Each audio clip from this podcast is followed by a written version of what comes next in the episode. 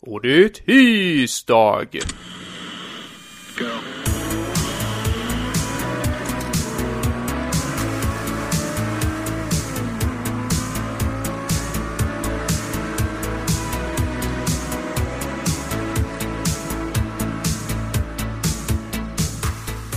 Hej och välkommen till Svamppodd.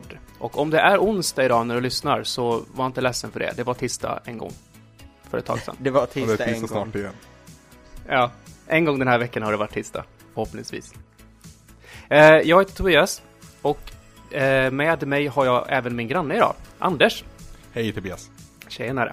Tjena. Hur mår du då? Jag mår bra. Eh, jag känner så här en, en, en, en uns av nöjdhet i kroppen för vi har hållit på och röjt och städat och slängt en massa jävla skit under gårdagen. Ja, ni har väl hållit på hela helgen va? Ja, ja, men just, just det projektet sattes igång igår förmiddag och avslutades någonstans där vid 20 snåret. Ja, ungefär då när du började låna mig en bil. Ja, Och du ringde mig och så bastade jag så jag fick komma ut svettig i bara kals- kalsongerna och ge dig nyckeln. ja. Jag skulle köra iväg fem säckar kläder till eh, välgörande ändamål. Du hade en väldigt finurlig konstig min när jag kommer ut typ halvnaken och ger dig nyckeln. Ja men, ja, det är väl bra, eller? Jag vet inte. I guess. Eh, vi har också med oss en uh, capoeira-snurrande pojke. Niklas. Hej! Är du, Det är är kul du, om du har sagt Linus. vi har ju faktiskt, när Linus var prospect, då fick han ju, eh, heter det, jula istället för Anders. Linus är jävligt dålig på julen. Vadå nej, det var, det var ju jag som jula. Hallå? Ja, okej. Ja. Förlåt, jag höll på att bryta in någon illusion här. Ja, precis. Eh, vet du Niklas, när, vi, när jag och Anders spelade in Super Metroid-grejen, eller när vi streamade, det var förra helgen, så, eh, så drog vi lite snygga skämt när vi dödade Kraid. Ah, såklart. Vi hade, nog- vi hade några rikt- andra bra skämt med det, Anders. Minns du dem? Nej, det var just att svampriket dödade Kraid. Det, det, det var ju så. Jag och Tobbe, representant för svampriket, gick in och bara dödade Kraid. Ja. Fast det gjorde vi inte. Vi kan, vi kan säga att Peter och Niklas var de här utomjordingarna som vi räddade i slutet på Super Metroid. Ja, de är fina. Jag vill vara, jag vill vara där strutsen. Får jag vara det? Ja, det får du. Ja. Det får du jättegärna. Man kan Eh, inte vägghoppa. strutsen kan inte den, nej. Nej, det är, det är de andra små filurerna som lär dig vägghoppa. Men strutsen kan köra rymdskepp. Ja, det är sant. Nej, Är, är det strutsen som kör rymdskeppet? Jag tänker att strutsen kör, så är det de här små vägghopp, vägghoppande killarna, de, de bara åker med. Jag hade inte litat på en struts som förare på mitt rymdskepp. Men om det är en Space Ostrich då? Alltså strutsar kan inte flyga. Hej Linus Hej. Hur mår du idag? Jo, jag mår helt okej. Jag har jobbat idag. Jag känner mig duktig. Asså? Som har ett yrke, eller har ett jobb höll jag på att säga, men eh, känns som att jag har Är jobbat det- hårt. Är det nästan sommar uppe i Stockholm också? Ja. Man kan sitta ute, det- jag satte ut, satt mig ute på balkongen i t-shirt och satt i typ en kvart innan jag så att shit, jag har t-shirt på mig. Jag borde frysa. Härligt. Jag skulle inte förvåna mig ett dugg om det kommer en släng med snö till. Nej, nej, nej, antagligen. En, två veckor till eller någonting, sen kommer det vara snö. Ja, precis. Snö i påsk eller någonting. Hörni, ehm, vi har spelat en massa spel den här veckan. Så är det. Mm, en hel, hel hög.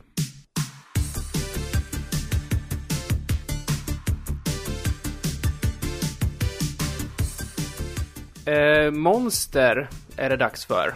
Och eh, Anders, Evolve, Mm. Evolve. Yes. Jag vet att du har mycket att säga om det här. Ja, ja, Eller så är det så att det är just det som är grejen, att du inte har så mycket att säga om det. Ja, jo, jag vet inte riktigt hur det blir. Och det är sällan jag vet på förhand hur mycket jag har eller inte har att säga. Ibland så tänker jag att gud vad mycket jag har att säga, så tar det fem minuter så är jag klar. Um, men, Evolve. Um, det här har, det var ju ett tag sedan det släpptes först och främst och det har ju blivit lite framskjutet i vår podcast av Goti sammanhang och andra teknikaliteter så att säga. Men jag har spelare, jag spelar det tillräckligt mycket för att bilda min egen uppfattning i alla fall. Evolve är utvecklat av Turtle Rock Studios.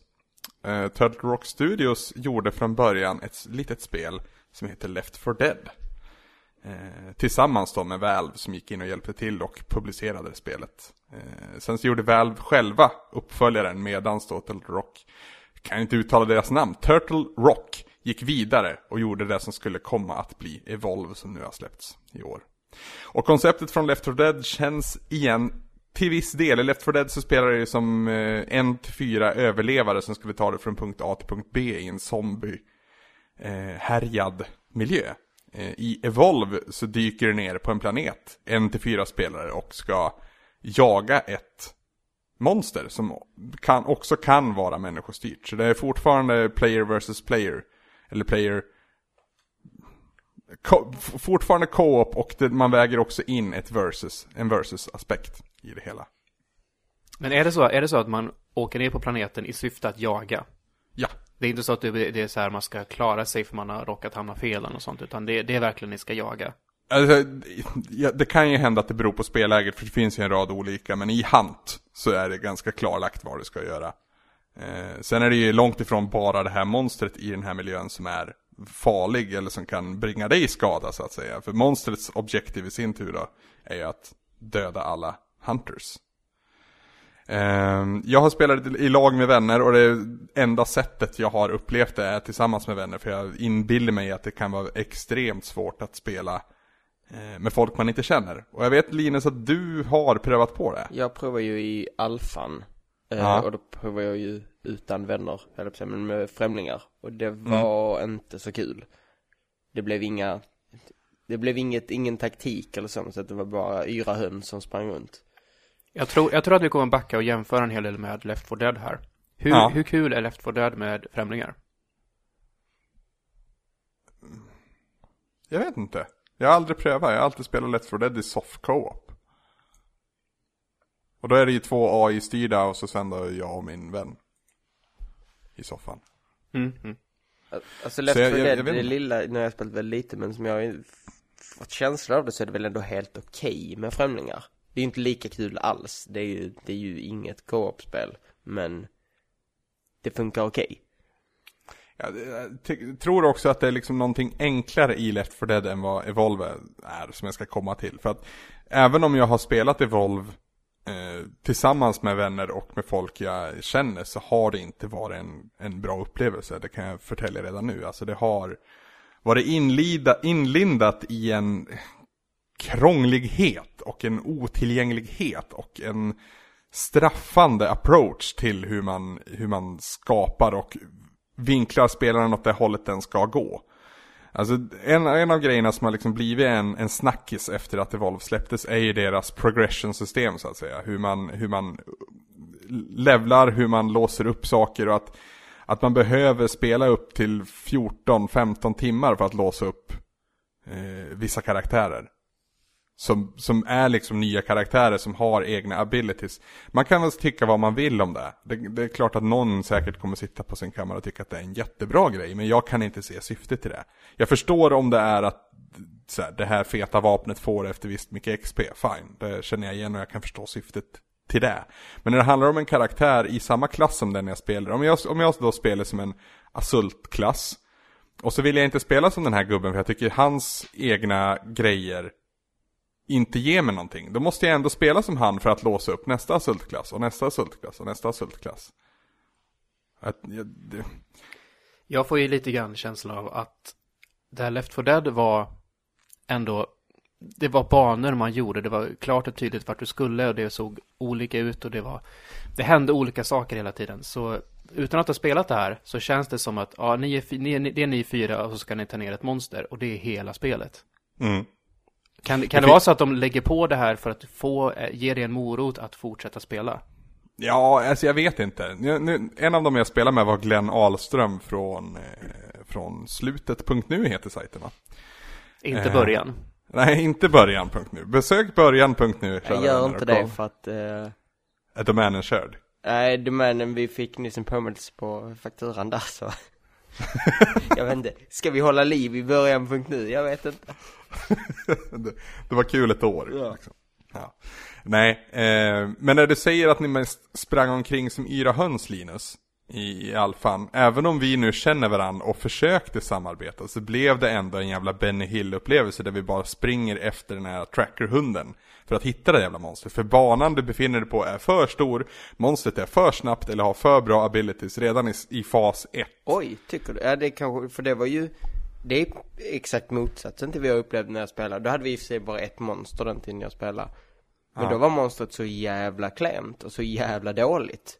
Okej. Alltså du, du kände aldrig, för att som monster vill du vara överlägsen i det mån att, att de som anfaller måste vara fyra för att ta dig, annars är de en och en så, så är du övermäktig. Fick aldrig den känslan, även en ensam eh, jägare hade väldigt bra chanser mot den. Och det är nog säkert någonting man har balanserat upp sen alfan och även sen release. För det har kommit ganska många uppdateringar som har balanserat upp, eller adresserat i alla fall balanseringsissues som har funnits i det här spelet. Jag tror att det har lagts otroligt mycket tid på just balans. Ja, Det, det måste vara otroligt svårt. det är ja precis, det är en ekvation som är grymt svår redan från början. Eh, för oss så har det ju alltid artat alltså det är ju skitkul när det väl sitter. När det väl sitter och vi lyckas skjuta ihjäl det där jävla monstret, lyckas fånga det i en, i en, i en fälla. Och, och lyckas få ner det, då är det ju ändå kul. Då vill man ju high-fiva över, över sin party-chatt. Men var det, hade ni någon som spelade, var ni fem stycken eller var ni fyra? Nej, vi var tre eh, eller fyra. Eh, och då var det att vi spelade i samma lag och så hade vi antingen då, i ett spelläge så hade vi ju ett, en människostyrt monster och i ett annat spelläge så valde vi att spela mot AI-monstret. För jag tänkte att då kanske det blir lite, lite mer fair. Anders, någonstans. visst hade du spelat Alien vs Predator på PC Mm, i, mul- mm. i multiplayer? Mm. Jag kan tänka mig att det är någon liknande känsla där. Det är, man, vill ju, man vill ju nå någon sten, sax, påse dynamik även där. Eh, så, och jag ska väl inte säga att det var det mest balanserade spelet men Nej, nej, nej, nej. jag, kan, alltså, jag kan absolut se liknelsen som, som För gör. där har du ju, där har du ju Pre- Predators som är, är liksom bättre än Marines på allt. Mm. Eh, Och visst, de, de har ju ett tredje element där också med aliens, men, men om vi, om vi bortser från det så känns det lite grann som någonting sånt. Mm. Mm. Eh, backa lite här, alltså som Hunters då så finns det ju fyra klasser. Du har Assault-klassen, du har Medic-klassen, du har Support-klassen och du har Trapper-klassen. Och du kan, du kan i spelets tutorial som pågår i en evighet, ursäkta mig, jag måste bara poängtera det. Eh, så kan du välja vilken du föredrar, vilken som passar din spelstil bäst. Men det är inte alltid säkert att du kommer få den. För att om du, om du hamnar i samma, samma sfär som andra som också vill ha den, då blir det ändå någon typ av rangordning där du kanske får spela som support eller medic eller jag även fast tycker du vill spela som assault. Jag tycker om det systemet att man rankar, jag vill helst vara det här, får jag inte vara det för vill jag vara det här och får jag inte vara det vill jag vara det här. Mm. För att det- blir lite varierat, det blir inte bara samma samma, men man ändå st- oftast får man köra det man vill. Ja, jo, framförallt om du då spelar med spelare som, det, alltså, som du känner, som du kan prata med och som du kan på förhand säga att jag skulle jättegärna spela som det här, kan vi make it happen så att säga. Men det jag vill veta, um, angå- då, har, då har du spelat Monster alls? Ja, Okej, för att när jag spelade Monster så tyckte jag att eh, styrningen på monstret var helvete. Det var ju som sagt, detta var ju bara första. Eh, men styrningen var ganska åt helvete, monstret var osmidigt, jobbigt att använda, det var cooldowns på allting som var vettigt.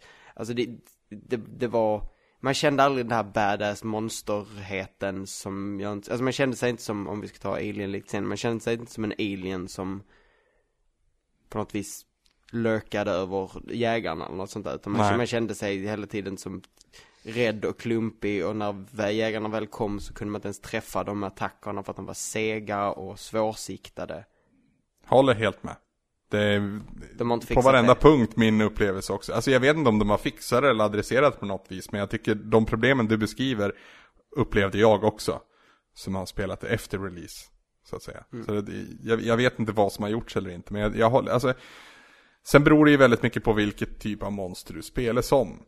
Eh, det finns ju som, som mest, som mest, det finns fyra monster totalt. Och då har du ju Goliath som är en liten trögare men, alltså han är ändå ganska snabb. Eh, mil i fokus. Sen har du ju Kraken som flyger och typ försvinner hur fort som helst. Där är, där är det enkelt att fly. Eh, Wraith eh, är också stealth.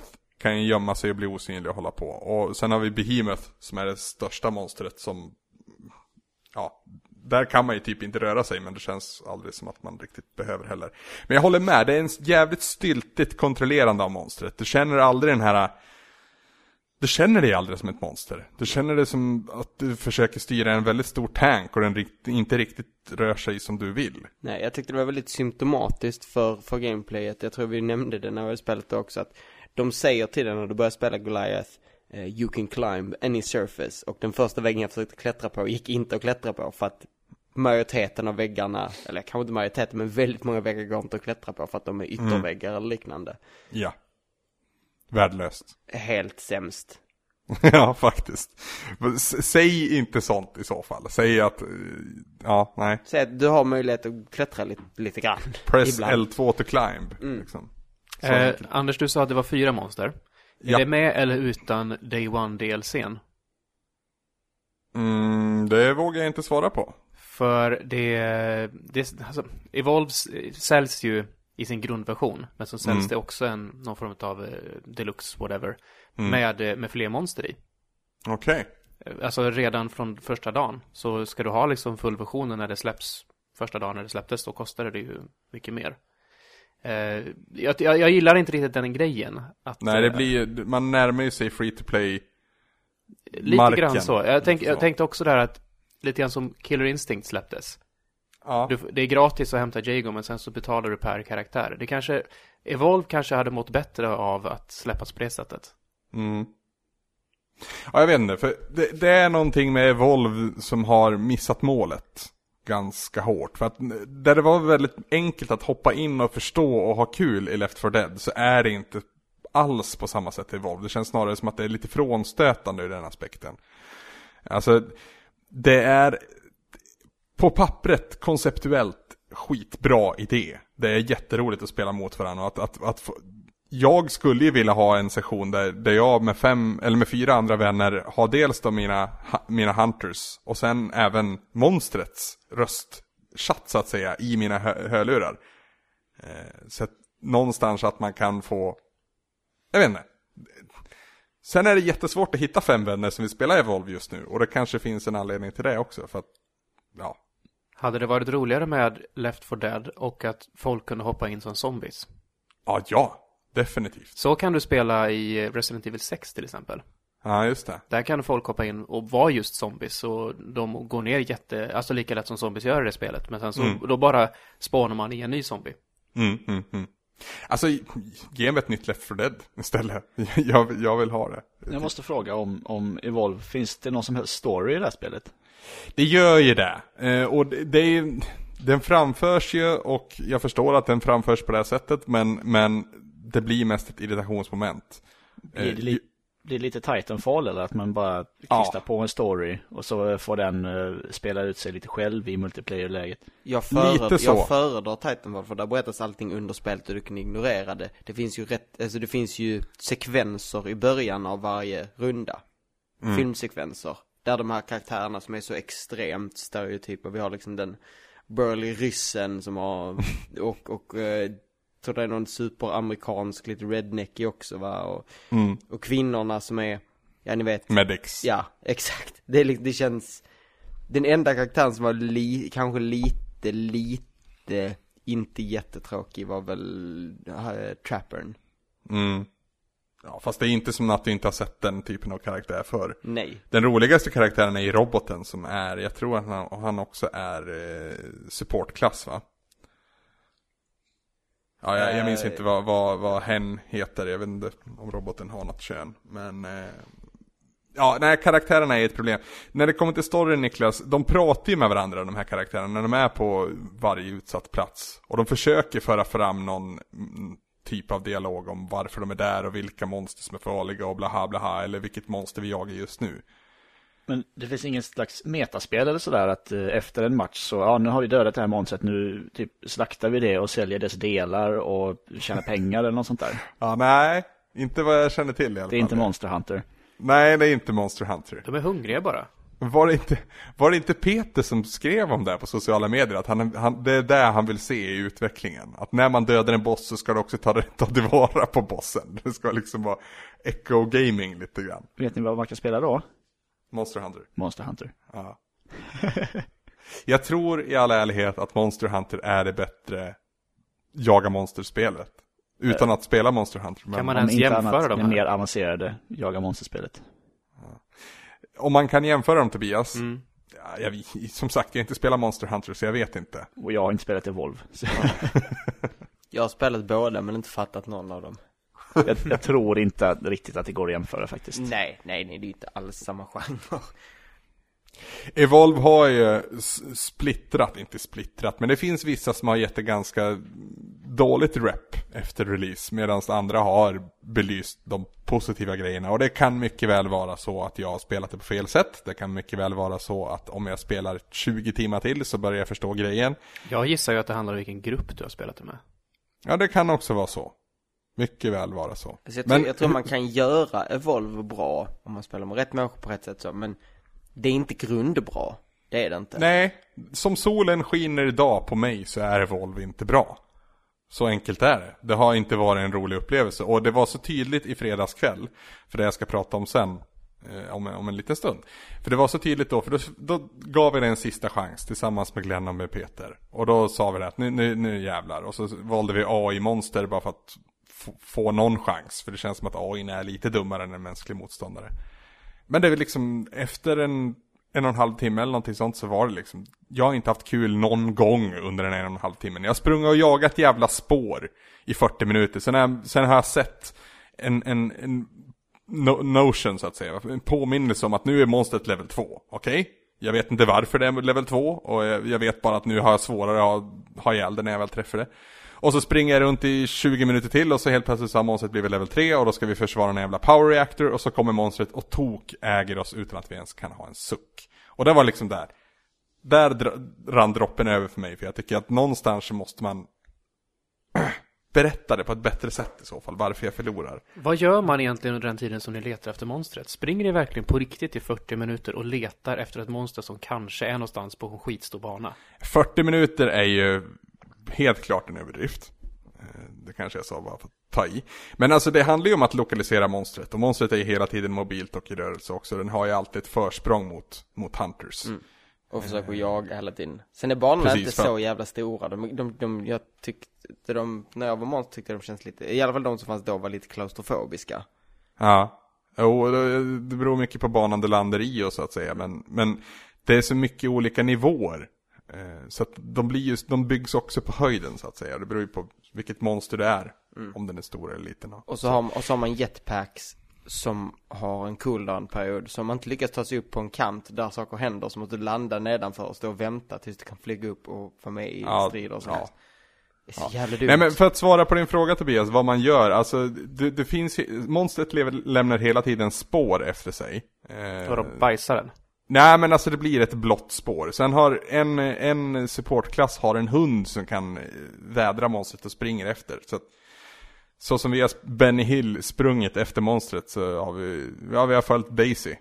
I en liten, och hon är inte alltid hundraprocentig, har det visat sig. det Alltså, finns, jag får en det, finns ju jättespännande inslag där också som är att uh, går monstret i vatten så försvinner spåren och Mm. du kan ju se när fåglar flyger upp där och monstret väcker Alltså sånt är ju skitspännande, bara det att man får aldrig riktigt ha kul med det utan det känns bara så, ja det var en kul detalj, det hade varit roligt om spelet också var roligt.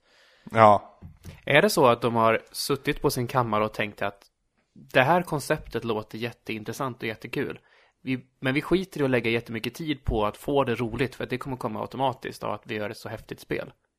Jag tror, i all ärlighet så tror jag inte att man har liksom skitit i någonting. Jag tror man har jobbat stenhårt på det här. Men att man har blivit lite, man har velat gjort ett sån tight upplevelse som man har stramat åt för mycket av det andra. Så att lättillgängligheten har liksom försummats av den anledningen. Att det måste vara på ett visst sätt för att det här ska vara kul och då, då blir det en rad olika måsten som vi som spelare måste ta oss igenom för att träffa high notes. Det blir som en hinderbana som är för, för att komma någonstans dit spelet är njutbart. Det är det här problemet med att försöka regissera bra upplevelser i en öppen spelvärld. Det är, ju, Precis. det är det som GTA också jobbar mycket med, som vi ska prata om Precis. lite senare. Ja, för det var det jag skulle komma till. Fredag kväll, stängde av och gick ut och spelade GTA online och Heists. Och jag hade så jävla kul direkt. Och det är inte rättvis jämförelse, jag vet för jag kan universumet, jag kan spelet och jag spelar i lag med vänner och det är så. Men det är ändå min fritid det har att göra med och där kommer inte jag lägga mer på Evolve. Så enkelt är det. Tummen ner till Evolve. Linus, vad säger du? Slutkläm. Om Evolve, nu har jag ju bara spelat alfan för ett tag sedan men den får ju en tumme ner av mig. Jag är ju inte direkt tokpepp på att skaffa Evolve. Det var ju en, en period där, när, när Peter berättade att han kunde skicka eh, sitt ex, sitt recensionsex till mig så att jag också kan testa det och prata om det i podden. Ehm, så försökte jag ändå att rally the troops så att säga och få folk att köpa det. Och jag vet att Peter har köpt det eh, av den anledningen, alltså Peter Eriksson. Eh, borta på Play before you die. Var det han som Eh. var med och spelade eller var det... Han var med och spelade. Jaha, jag fattade det som det var våran Peter. Nej, nej, det var Okej. Peter Eriksson. Peter Ahanen är klar med det, precis som jag också är klar med det nu. Eh, Glenn Ahlström har ju spelat sen release, och han är ju level så här 20 någonting. Så han, han är ju fortfarande inne i det, men han är ju också sådär. Han, han sitter och spelar, han fattar ju allting, han har ju förklarat allting för oss. Men han håller också med om all kritik. Vi Så han i- har det egentligen inte kul heller. Jag vet inte. Är det lite som Destiny där för, för Glenn då? Att Jag kan var tänka mig att det är jag lite av en Destiny. Jag- Destiny-upplevelse. Ja, jag tyckte Destiny var, ja men det var ju jävligt, det var kul att spela och, och, och liksom jag spelade mycket och jag kände mig indragen i det. Men sen så kunde jag ju inte, jag kunde inte säga emot någonting av kritiken som folk hade, hade Nej. mot det. Nej. Lite Stockholmssyndrom sådär. För mig så är, jag, jag ser Destiny-liknelsen, men jag har ju inte så kul i Evolve som jag hade med Destiny när jag väl spelade. Jaha, ja då är det ju ännu värre. Ja, nej, jag, jag fick ju mer än ofta impulser att bara stänga av och skita i det, för jag blev bara irriterad och förbannad på att jag behövde se en cutscene, att någon behövde... Det är så mycket måsten, som sagt. Nu lämnar jag det här bakom mig. Tack, och godnatt Evolve. Då går vi vidare till en annan on- online-upplevelse då, som du hade. Det som Okej. hände, det, det du hoppade in på efter att du hade stängt av. Mm.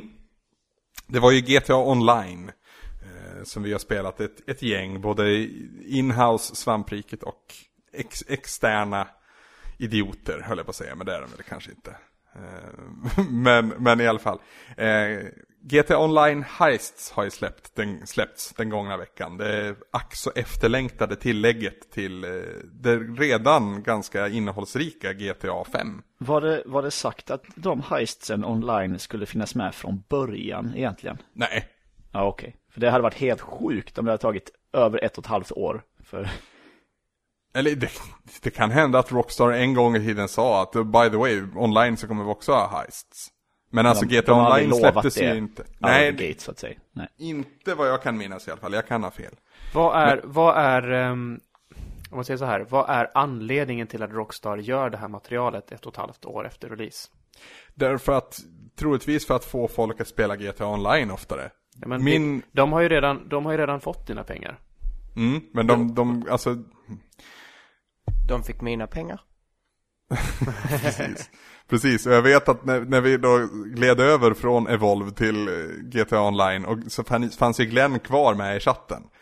Eh, och Ludde, Otterbrand och några till droppade in och så började vi spela och började med det här vanliga tugget liksom. Och vi är Sam Crow, och, eller Swamp Crow och allt vad det heter. Och efter en liten stund så fick jag höra också från, från Glenn att han var också ganska sugen på att köpa det här spelet nu. För att det, det, det är någonting väldigt speciellt med, med det. Och det, för min del så handlar det väldigt mycket också om vilka jag spelar det med. Men varför heists finns? Ja, jag vet inte. Rockstar gör saker för att de kan. Alltså de, de har ju... De, det var någon som sa det, någon speljournalist, jag tror det var borta på IGN, att Rockstar utvecklar spel i God Mode. De gör som alla borde göra, men det är bara de som kan göra det.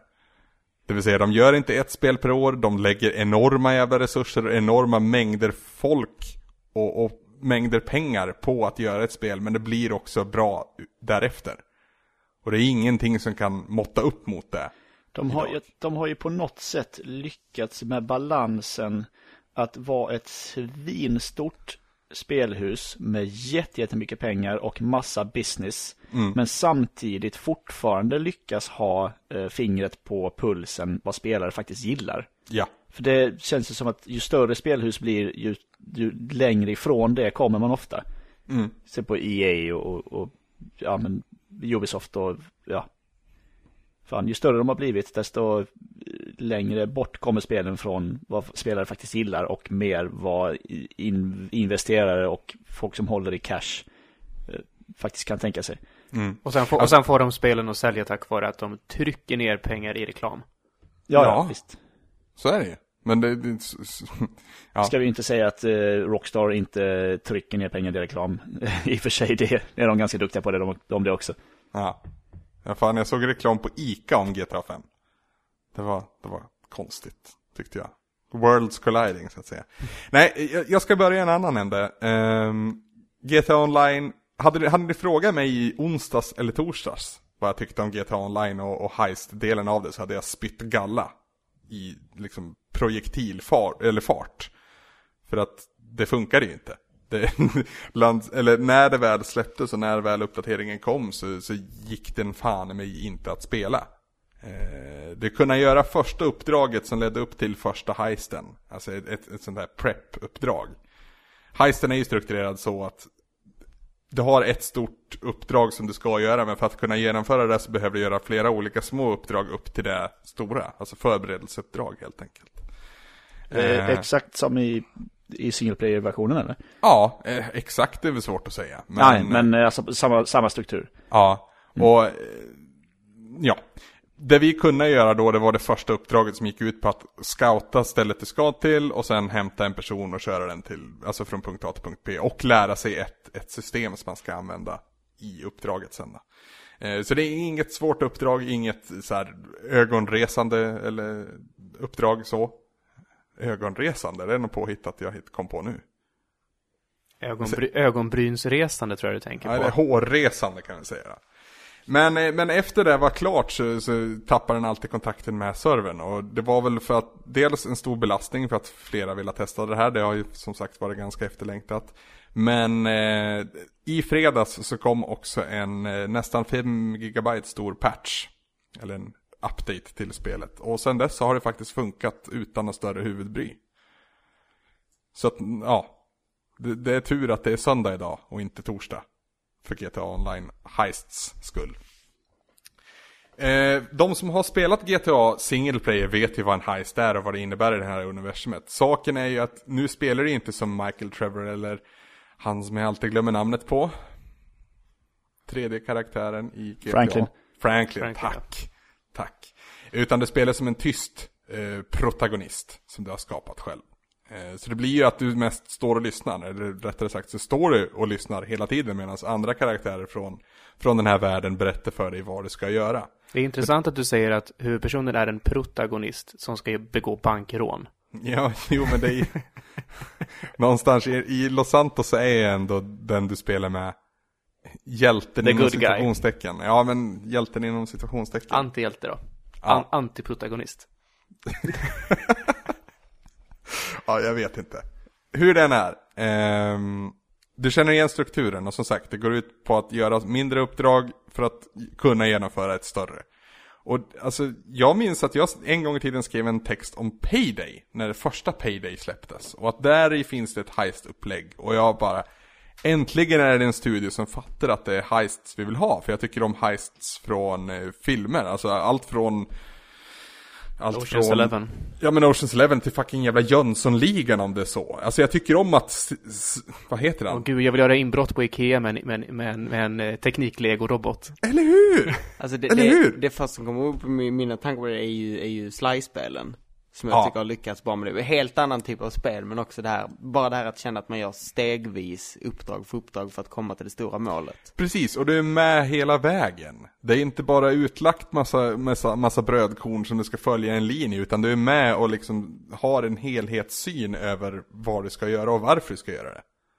Jag gillar det verkligen. Ja, det, är, det är återigen det här, alltså, alltså balansen, för att försöka få ihop det här, det blir en, blir en bra regisserad upplevelse så den inte bara blir helt slätstruken för att det är för, för, att det är för stort. Mm.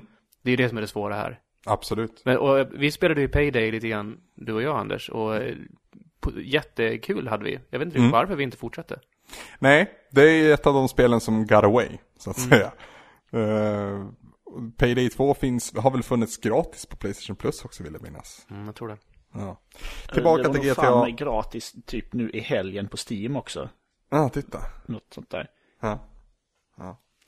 Ehm, första uppdraget är det enda som jag har genomfört fullt ut än så länge. Jag vet att eh, Swamp Crow, delar av Swamp Crow eh, satt och spelade igår och gjorde det, den andra heisten. Och jag vet att alla var lyriska efteråt. När jag pratade med Ludde så beskrev han det som att den nästan toppade de största delarna i single player. Jag var, jag var ju med i den mån att jag satt med i partychatten, men de var redan fyra pers, jag kom in sent och tid att installera spelet, så jag fick sitta och höra dem vara lyriska, medan Ja. jag satt och surade i soffan. Hur många Det- heists, hur många heists eh, kom nu? Ja, det där har vi diskuterat. Jag har inte läst någonting. Jag har bara hört från olika hyfsat osäkra källor att det finns fyra i nuläget och att det ska kontinuerligt komma in nya. Eh, de blir ju successivt också svårare och mer avancerade och mer givande. För att det är ju det. Pengar tjänar du i GTA Online alltid, men du tjänar ju ganska små summor. Alltså ett uppdrag, det mesta jag har tjänat från ett uppdrag är väl kanske upp till 25 000 i dollars. Men redan efter det första uppdraget, eller efter den första heisten så att säga, så hade jag tjänat, ja mer än det fyrdubblade från det. Så att det är, det är en, det är en kassako där, men det, du ska ju också investera för att du ska köpa diverse olika saker och så. Men kortfattat kan man väl säga att GTA Online Heists är GTA Onlines version av eh, Raids. Raids, precis. Raids. Och alltså, jag vill ju Fick jag välja, om jag, om, jag, om jag kunde sätta en robot här som pratade i podcasten och så kunde jag i bakgrunden sitta och spela GTA Online Heists med Linus till exempel. Fast Linus måste skaffa den här tatueringen, annars är han fortfarande bara en prospect. Ja men ingen har ju berättat vilken den är, jag tror de berättade igår så jag ska fixa det. Och sen vill Ja, jag, vill jag att de ska göra första uppdraget med mig så jag kan komma Det kan, jag- det kan jag göra. Ja, Du, du, du kan få 40% av katten. tack. Ja, nej. Det är ju exakt vad jag vill göra nu. Jag vill bara spela mer och mer och mer och mer och mer och mer och mer. Och i fredags, i och med att vi var fler än fyra personer då, vi gjorde, vi gjorde den heisten så att säga och vi gjorde några sådana här förberedande uppdrag till den andra heisten. Heisten är ett konstigt ord i svenskan för övrigt. Men efter det här så gick vi tillbaka och gjorde vanliga uppdrag tillsammans. Och hade så jävla kul då också. Så att Någonstans så står planeterna i linjen just nu känner jag. GTA har alltid varit en leklåda och nu är det GTA Online där du kan spela det samtidigt som dina vänner och nu har du också en anledning. Den tredje planeten är att du har en anledning att liksom verkligen samarbeta och verkligen sätta dagarna när det kommer in samtidigt och gör någonting riktigt stort och episkt tillsammans. Så att, ja, det inget, inget mysterium vart min tumme pekar åt så att säga. Men jag, jag är jävligt glad att GTA Online finns just nu. Tumme upp. Jag tror jag måste spela det här med. Jag tror ju det. det, Ja. alltså, det alltså, Peter då, Peter Eriksson började ju spela det eh, efter vi hade spelat Evolve i fredags. Och vi satt ju bara några timmar men han sa ju att det var bland det roliga, alltså han, han skrev ju någonting i våran Facebook-chatt sen att han satt på en fest på lördag men han önskar att han istället satt i en bil med mig där jag ska kasta bomber på en betongbil som vi ska spränga. För det, det är ju någonting, inte bara det här storartade heist-grejen utan bara sitta i samma bil som din kompis och den väljer radiokanal medan du kör och så man, man umgås ju, det, det, det är en jävla sandlåda och det är den bästa sandlådan som finns i min bok. Och GTA 5 är det bästa spelet från 2013, från 2014 och från 2015. Slut på rant. Mm. Jag tror vi har förstått att du ty- tycker om GTA. Ja, jag hoppas det. Eh, vi har skjutit eh, saker i andra spel med. Fast på lite mer eh, retrovis, eh, i, kan man säga. 91 utspelade, utspelade sig, eh, jag, om jag minns rätt. Hotline Miami 2. Eh, och där har vi väl alla utom Niklas spelat det här. Ja, jag har inte hunnit, men jag ska göra det så fort vi är klara med den här inspelningen faktiskt. Ja, jag Mm. tänkte jag ska fortsätta då. Jag har hunnit spela fem banor. Jag har kommit till akt två. Har alla spelat första spelet först och främst? Ja, Ja. Ja. Och det är ju på absolut bästa sätt så är det ju mer av samma. Mm. Med vissa tweaks. Känns det som. Ja. Ja, Jag tog upp något innan inspelningen med Tobbe, men han hade inte riktigt samma upplevelse. Jag hade ju upplevelsen av att det här spelet är betydligt mer eh, skjutvapen, alltså pro skjutvapen än vad det förra spelet var. Det förra spelet använde jag i princip inte ett enda skjutvapen spelet igenom. Okej. Här använder jag det hela, hela tiden. Ja det är ju, det är ju som jag upplever i alla fall ganska ofta tvingad till att göra det. Om det inte har den här karaktären då som, som dödar på ett slag så att säga. Men att behöva slå ner någon och sen finish him off på marken, det är ju Ja men då, man har tid du inte har råd med. men med livvapen använder man ju. Ja, jo, fair enough. Men, men i första spelet så kände jag att det var väldigt det var väldigt svårt att använda skjutvapen för att du blev upptäckt. Alltså man tänkte när man började att nej men det är väl klart, nu har jag ett skjutvapen, nu kommer jag vara overpowered, nu kommer jag liksom använda det alltid. Men ganska snabbt insåg man att det gick bättre med ett brännbollsträ. Alltså jag tycker det, jag kan inte sätta fingret på det, men jag tycker att det här styr bättre, det är bättre flow än vad det var i ettan. Det är som när du springer upp och ska slå en kille, så det känns som att fönstret som du kan slå innan han slår dig är större än vad det var i ettan, så det blir ett bättre flow. Man lärde ju sig det i ettan också, men det, det är bara en känsla jag haft än så länge. Nu är det i och för sig två år sedan jag spelade ettan också.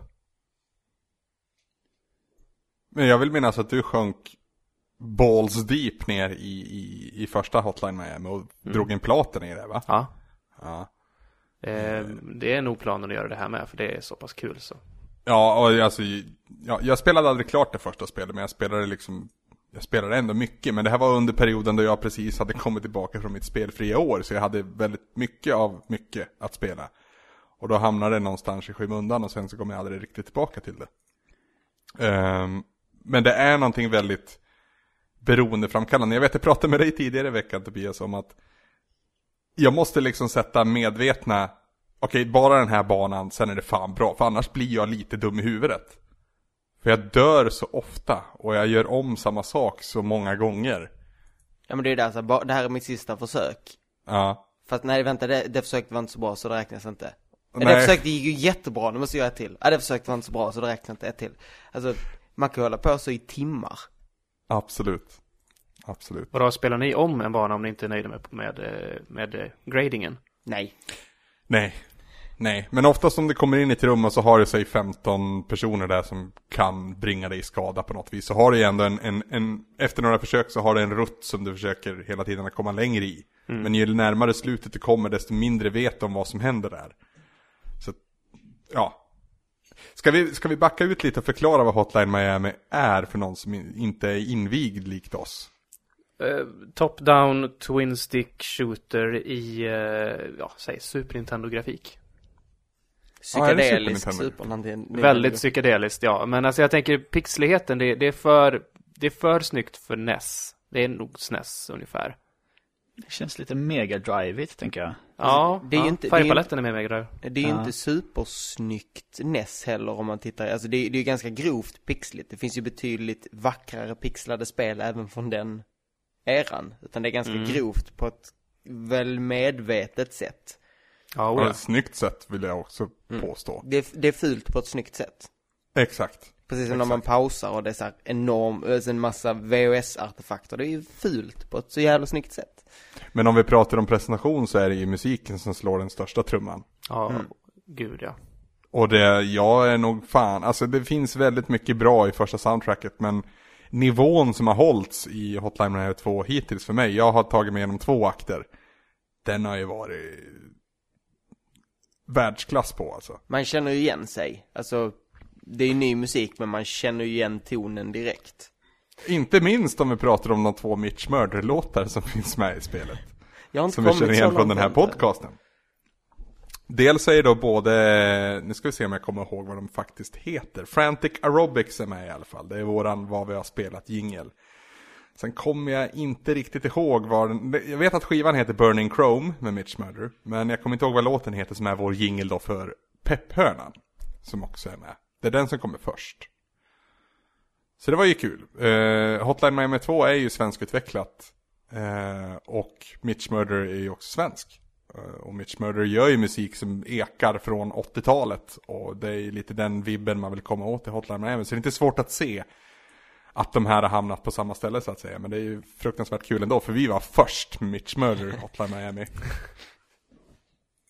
Eh, en, en stor grej till, till, till att musiken passar så bra här är att det är ju väldigt klubbig, eh, alltså 4x4 beats tryck i det här hela tiden. Man, Oh ja. man hamnar någon form, i, nå- i någon form av alltså våldsam trans av att spela det här. Eh, Det var jätte, jättebra beskrivet. Det är precis så jag, jag förstår precis vad du menar när du säger Ja, våldsam trans. Ja, för du, du, det är ju extremt brutalt. Ja. Mycket, mycket blod och, och, och, eh, och du sparkar in huvudet på folk och sånt. Visst, det är pixligt så man ser ju inte det så grafiskt, men man förstår ju vad det är som händer. Men även i, i dialog med andra karaktärer, om det så är NPCs så att säga, eller andra spelare som du kommer kunna spela som. Det finns någonstans djupt begravt också en obehagskänsla uppfattar jag. Ja, gud ja. Alltså bara den här grejen är att när man har klarat en bana och så blir det helt tyst. Det är Mm. den här väldigt, det är någonstans långt, långt, långt bak så ligger någon liten slinga, men det är helt tyst och så ska du gå igenom alla banor du har klarat och det, Mm. alla liken ligger kvar och gå ut och sätta dig i en bil och åka därifrån. Precis. Det, och det, det finns ingen spelmekanisk anledning till att göra det, men det ger en väldigt speciell känsla. Och, det, alltså, och det, det, vi måste ju komma in lite grann på story och sånt här också, underliggande. Det, det är ju våldskritik. Både ettan och tvåan är ju våldskritik. Eh, om, än, om än att det, det görs på ett väldigt meta sätt. Är, det, är det kritik då? Eller är det mer en, Kommentar. ja, Ja, det kanske är mer kommentar. Kritiken läser man väl in själv kanske. ja jo precis, det är, bero- det är utifrån Eye of the Beholder lite grann. Mm. Eh, men ja, jag är Men story, storyn, det, det är ju väldigt många karaktärer i, i tvåan. I ettan var det ju bara två karaktärer, varav en var den riktiga Jacket och var den som man spelade med mest. Eh, men här så verkar det som att det finns många olika karaktärer och under första akten så verkar det som att man, är, man det du spelar är, i alla fall vissa banor, är en film som spelas in. Det är väl lite Mm. precis som i första spelet handlade om vad det verkligt, vad det inte. Mm. Eh, och jag tycker alltid att, eller jag tycker, jag älskar ju första spelet. Ehm, men kom vid en viss punkt till att, okej, storyn försöker mycket och den har så balla grepp så, men jag tycker inte första spelets story prickar, når hela vägen fram. Alltså Nej, settingen, settingen och, och sättet den berättas på är briljant, men själva berättelsen är saknar Ja, alltså en lätt spoiler för första spelet där, men i slutet så, och när man kör, när man, när man hit, kommer åt det riktiga slutet om man säger, då, då hittar man ju att det, att det är någon, någon form av radikal grupp som ligger bakom allt det här. Som bara ville, som bara använde en för att få ut den ryska maffian, om jag minns det rätt. Någonting sånt. Och det, det, blev- det tappade lite grann när det fick en förklaring. Mm. Det skulle bara vara psykedeliskt och märkligt och bara, för det, det är alltså de här scenerna som är i första spelet när man, när man är, är i vardagsrummet och de här sit, de sitter de här personerna med djurmasker och dömer en, Mm. är ju så vansinnigt häftiga. Ja. Det är greppet Och också obehagliga. Ja, Ja. jätteobehagliga. Och den här tjejen som man har i sin lägenhet i första spelet som går omkring mellan banorna och ja, sen är hon borta. Ja, det är häftigt. Eh, I andra spelet nu så, där, där greppet med djurmasker som dömer en, det var en cutscene nu precis innan jag stängde av som, där det var med. Det är väl i den här tv, tv-studio, det är någon tv-show som spelas in och man ser i studion och helt plötsligt så byts figurerna ut till som är masker. Mm. Maskerna är ju så jävla palla, de är ju det. Jag har ju min, jag sitter och tittar på min egen kycklingmask som ligger här på skrivbordet nu. Ja. Men i, alltså, någonstans i grunden så är det ju ett jag, jag vill ändå säga, det är en kommentar mot och en vinkning till eh, videoövervåld. En vinkning till glatt, eh, väldigt pastisch 80-tal. Eh, men det funkar så bra i dagens klimat. Dels för att 80-talet är tokhett igen. Inte minst när det kommer till musiken, som vi var inne på. Men någonstans så finns det en man ligger helt rätt i tiden. Och det gjorde man väl egentligen redan vid, vid första Hotline Miami. Mm. Eh, Men det är ju en förlängning det här. Och det är ju i stort sett samma. Du, du upplevde att det var smidigare nu Tobias. Jag, jag kan inte riktigt säga vad det är, som sagt. Men det, det, det, det, jag hade bra flow redan från start. Jag hade liksom ingen inlärningskurva kände jag, utan jag bara körde och det funkade bra. Rent spelmekaniskt så handlar det ju väldigt mycket om också då olika masker som du bär. Eh, Det är inte bara en estetisk upgrade, utan de bär också ofta med sig en, en funktion eller två. Ja, är det så att det är olika masker nu, eller är det olika personer? Ja, Alltså jag, i de uppdragen jag har gjort i Hotline Miami 2 så kan jag ju välja mask och där, är- därav, fast jag kanske väljer en person då, det, det är sant. För det är så... Ja, nej. Han tar, fast den här personen tar ju på sig masken. Ja, alltså jag Så tror det är för mas maskerna har olika förmågor, så var det ju förra spelet. Ja, de, men de hade ju personnamn i förra spelet också. Ja, Ja, men det var- maskerna men det var namn. Det var, man var ju alltid Jacket. Han hette ju så. Eller han kallas ju så för han har inget namn. Men eh, om jag fattar rätt så är man ju flera olika personer här. Man är ju flera olika personer, men det har inte maskerna. Olika personer har tillgång till olika masker och så här, men det finns ett antal olika karaktärer. Det gör Mm. det, som man byter mellan. Ja, han, han som kan köra en combat roll under skott till exempel. Mm, Det, är, ju- det är väl inte en mask, det är väl personen som kan det. Nej, det är, en, det är en mask. Eller jag vet inte om det är samma personer som har spelat sen sen, men den personen så att säga kan också i så fall välja en mask där man inte rullar undan skott utan man istället är eh, direkt dödande med sina melee-attacker. Alltså bare hands. Alltså det som lyssnarna hör här, det är lite rörigt. Och jag tror någonstans att det är meningen att det ska vara lite rörigt. Ja, och ingen av oss har spelat klart spelet heller. Nej, för det hoppar väldigt mycket i story och sånt där. Ja, och jag upplever precis lite som jag var inne på att jag blir lite dum i huvudet så jag måste spela det här i korta sessioner och ofta. Snarare än att tokplöja det rakt igenom. Ja, jag förstår. Jag, jag, jag har haft samma relation till Geometry Wars. Eh, som jag snackat om förr här i podden. Ja, Men vill, vill du berätta lite om din seger i Geometry Wars? Om vi gör en liten avstickare. Jag tog platinan idag. Äntligen. Grattis. Äntligen. Jag började spela det här i november. Så det har varit on and off sedan dess. Ja. Och det är ditt palettrensarspel nummer ett. Ja, det har det varit. Kommer Hotline Miami 2 ersätta den? Nej, det är, det är inte en palettrensare. Det är så jävla mycket palett i det här så det rensar. Fair enough, fair enough. Ja. Men det, det, den, den platinan du tog var ganska, ganska ovanlig hörde jag. Ja, vi, i ovanlig platina-tävlingen så leder väl just nu på 1,6 tror jag det var. Ja. I procent, det var väl eh, Velocity X2.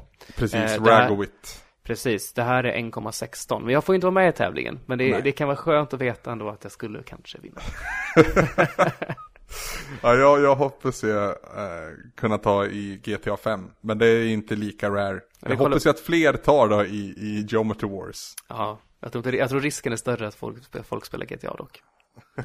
Jo, men det är många som spelar GTA. Det är så jag har tänkt. Det är väldigt många som, spelar, som spelar GTA, men det är väldigt få som tar platina i det. Just det. För att backa lite grann till, till eh, spelet vi faktiskt pratar om. Ja. Eh, den här eh, kontroversiella sex eh, våldtäktsscenen. Det första som hände när jag startade spelet var att jag fick välja om jag, om jag ville se den scenen eller inte. Mm. Eh, och det valde jag att jag ville se. Mm. Och vad den scenen är, och det här är egentligen ingen spoiler för det här händer inom första kvarten man spelar ungefär. Fast det är lite spoiler, så var, var förberedd och spola, spola fram en minut.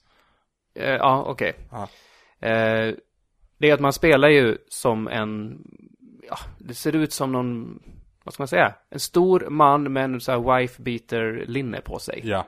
Brynja. Så, ja, precis. Som springer in och så har han ihjäl en jävla massa folk. Och så har han ihjäl en kille som står och får en avsugning av en tjej. Och sen så våldtar han henne. Och där, och där bryts det och så visar det sig att det här är en filminspelning. Precis. Jag fick Och- inte den scenen.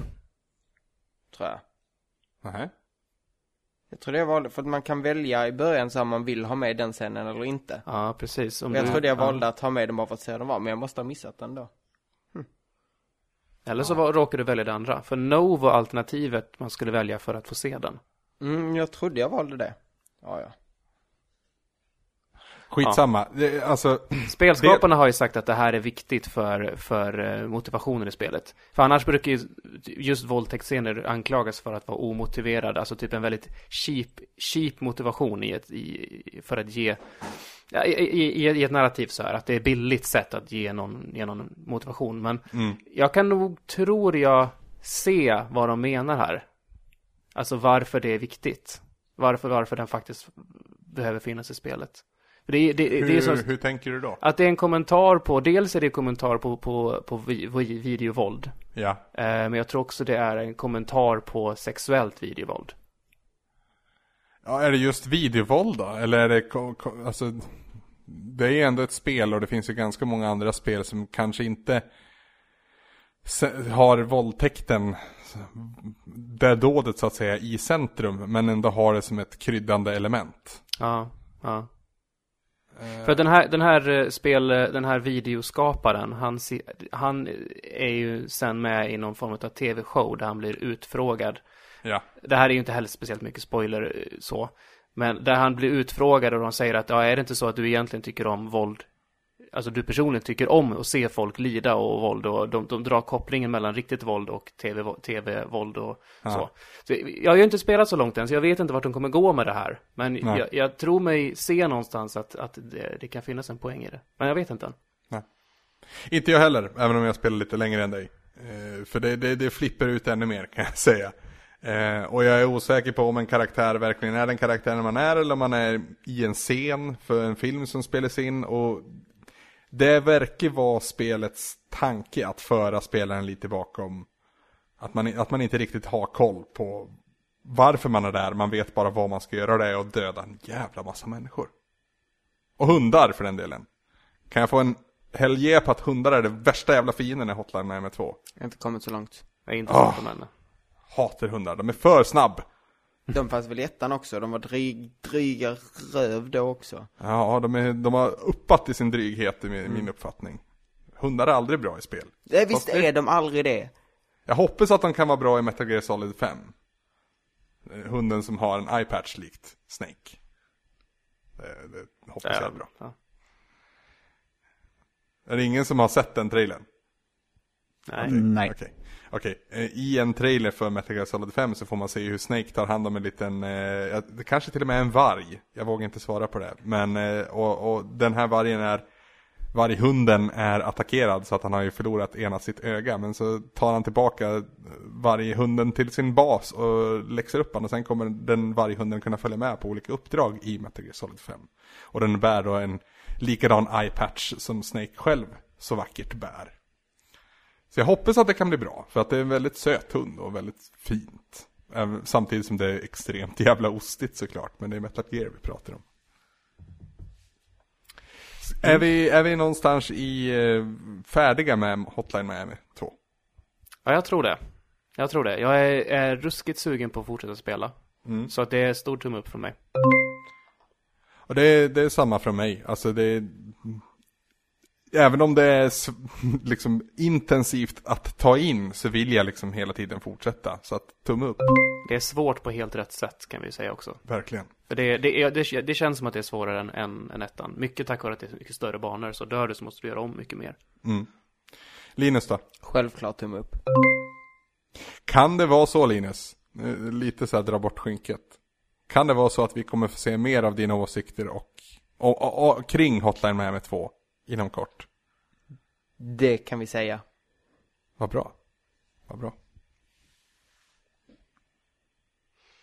Ja, ska vi ta och prata om något som kanske inte är fullt lika blodigt och våldsamt? Ori and the Blind Forest. Ja, Eller är det Ori? Ori. ingen aning. De säger aldrig det. De, det är bara det så här fejkat mumbo jumbo språk som ska låta som att det är, jag vet inte. Hörru du Linus, Mm? eh, när embargot släpptes för det här spelet så gick jag från att vara med till fan vad jag vill ha en Xbox One. För att allting jag läste eller hörde om spelet var liksom så här. Det här vill ju jag testa och spela och känna på. Finns på PC också. Ja det gör ju det. Men det är ju töntigt att spela på PC, det vet vi väl. Jag, jag, är med, jag är medveten om, det här kommer vara ett sånt spel som jag verkligen gillar och andra älskar. Vilket innebär att alla diskussioner kommer jag bli den så här, ja men riktigt så bra är det inte där. Vilket jag, kommer jag inte egentligen vilja vara. För att det är ett jätte, jättebra spel. Det är ju så här klassiskt Metroidvania. Um, jag tycker inte det är lika vackert som andra tycker. Jag tycker att designen och färgskalan känns gjord och lite tråkig. Eh, speciellt därför att i början får man se det som så här väldigt, alltså man har eh, fylkescenen, allting är grönt och fint och vackert, men den tar slut skitsnabbt och sen allting så här, blåskala med blå eld och blått mörker och sånt där, allting bara är blått, som man har sett så jävla många gånger förr. Jag fick lite, lite Child of Light-känsla när jag såg screenshots från det här. Det säger mer, det, folk andra har sagt att det ser ut som Shadow of Light och det finns väl en likhet där. Ehm, det är ju inte gameplaymässigt så likt Shadow of Light. Påminner för mig det- lite, i, bör, i början i alla fall påminner mig lite om um, Dust and Elysian Tale. Jag har inte spelat tyvärr. Nej, indiespel också som, eh, som också är lite, lite Metroidvania fast inte riktigt. Ja men alltså det vart ju vi tipsade om Tobbe när vi streamade Super Ja, Metroid. ja, ja, ja, ja, jag vet precis vad det är men jag har inte spelat det bara. Okej. Eh, är det här ett indiespel också? Ja. Det är det. Jag kollade upp det, så att jag, för att inför... inför någonstans in- inför någonstans står det indie. Ja, det är en indie-studio som har utvecklat det, så ja, det är ett indiespel. Ja, Okej. Eh, det är väl, det är ju hårt knutet till och det är väl fått rätt mycket resurser tror jag. Ehm, men ja, indiespel är det. Ja, är det kul då? Mm. Vem är du, vad gör du och varför? Storyn är tråkigt bullshit. Alltså det är någonting. Du är en varelse som är ljus av ljus, någonting med ljus som växte på ett träd som höll saker vid liv och sen blåste du bort och sen när trädet försökte hitta dig igen så tog slut på sina, sitt ljus, liv, ljus, whatever och världen typ dog och sen var du, använde sin sista energi, sen dog du och så använde sin sista energi för att rädda dig och så, så ska du bringa balans i världen genom att hitta element och kristaller och någonting med ljus och så är det en stor uggla som hatar ljus. alltså, det är så här, story som den vill lite härma, det var så en typ native american lore, inte riktigt, men ni vet den här typen av, det ska vara lite såhär naturande eh, äh, grejer, med ganska högtravande dialoger. Äh, där, du har ju en liten wisp med en liten flygande, också varför man lätt kan dra en liknelse till uh, Shadow of Light, men så flyger runt där, den förklarar en massa saker och i den texten han pratar så finns det vissa ord som är så här markerade så här typ, typ i gult så här, light crystal, the spirit of the forest, och så här, man bara, jaha, så dessa sakerna ska jag hålla reda på eller whatever, jag vet inte, jag bryr mig inte. Som alla Zelda-spel på senare tid. Typ från Ocarina of Time och framåt gör vi så. Ja, och när det, har, när, när, det har någon som springer omkring, eller flyger omkring och berättar för dig, det första jag tänker på då är Navi. Det här, den här berättar inte så mycket utan det är mest bara specifika scener. Din karaktär pratar ju aldrig. Nej. Um, så, så, så storyn är egentligen helt ointressant. Men det den liksom, den är inte så mycket i vägen heller.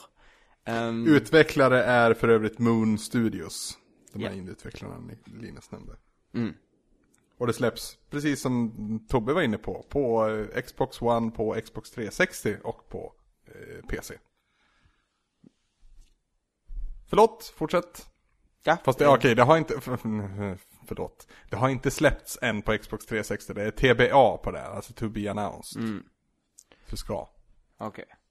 Jag undrar hur det kan bli, alltså det är ju, visst det är ju, det är ju indie och det är 2D och så, men det känns ändå lite som att de drar lite new gen, eller current gen resurser till det.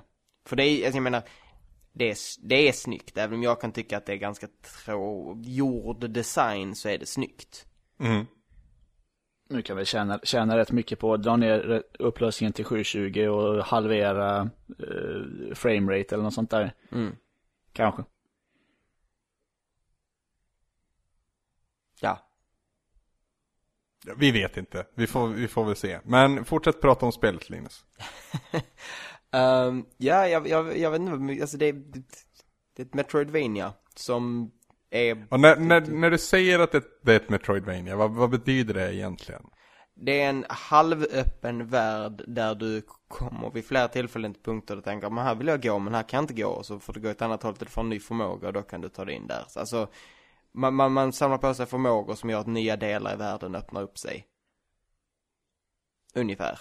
Ja, ja men det, det är bra. Sen tycker, sen tycker jag att det var bättre på det i början. Där jag är nu har det varit väldigt linjärt under en period, vilket jag tyckte var lite tråkigt. Mm. Och sen kanske, jag är inte säker, men det kan vara så att spelet har begått den största dödssynden ett spel i den här genren kan göra. Vilket är att ha en, ett frivilligt område du kan gå till, som du måste gå till innan en viss punkt, annars blir det låst för evigt. För Ja, att det- om ja. man inte kan komma tillbaks dit, så kommer jag vara upprörd, för då kommer jag aldrig kunna 100% det, då kommer jag inte kunna, alltså för jag kan ju fortfarande se det på kartan. Där är det området. Här har du inte besökt. Men du kan inte ta dig hit. Vilket upprör mig djupt. Sånt där driver mig till vansinne. Jag håller helt med. Ja. Inte okej. Nej. Jag skulle inte dra det så långt och säga att det är en dödssynd, men ska man göra ett Metroidvania så ska man följa de reglerna, helt Mm. klart. Då ska man kunna återvända till Alltså då skulle du kunna återvända till början. Alltså du, visst du kan ha kortare ställen som inte går att återkomma till. Men då får du fan inte gömma några collectibles där. Nej. Precis. Och så är det med det. Och så är det med det. Du, jag har fått höra och läst mig till att spelet ska vara ganska utmanande. Det är det.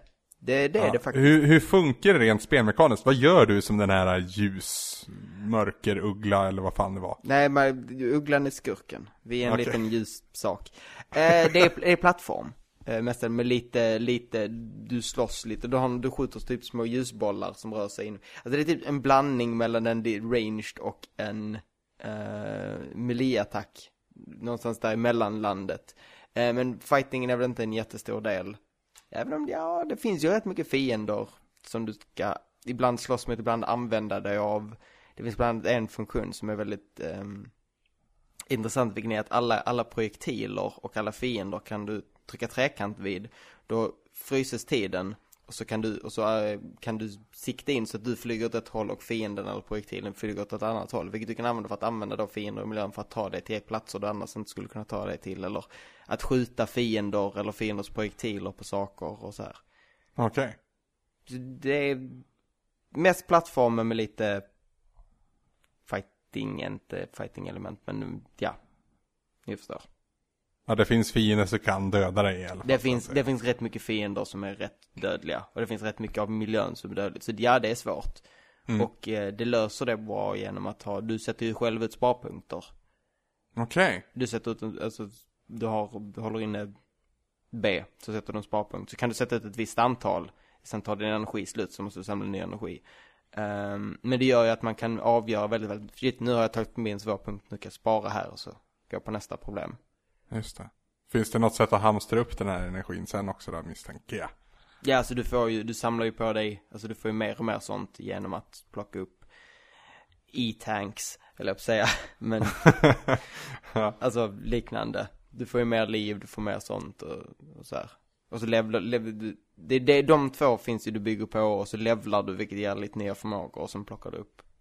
Eller levlar som gör att dina förmågor blir lite bättre.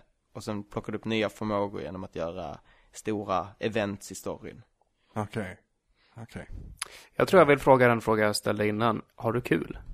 Jag har kul, jag har faktiskt väldigt kul. Jag tycker det är kul att springa runt och Alltså jag, jag kan känna att det ändå är roligt att springa, springa förbi, inte mot målet utan springa iväg någonstans där jag var, har varit tidigare bara för att jag vet att nu kan jag få tag i de här grejerna.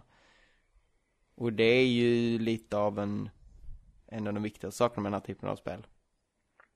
Ja, det är liksom det som hela Metroidvania-genren bygger egentligen på. Mm.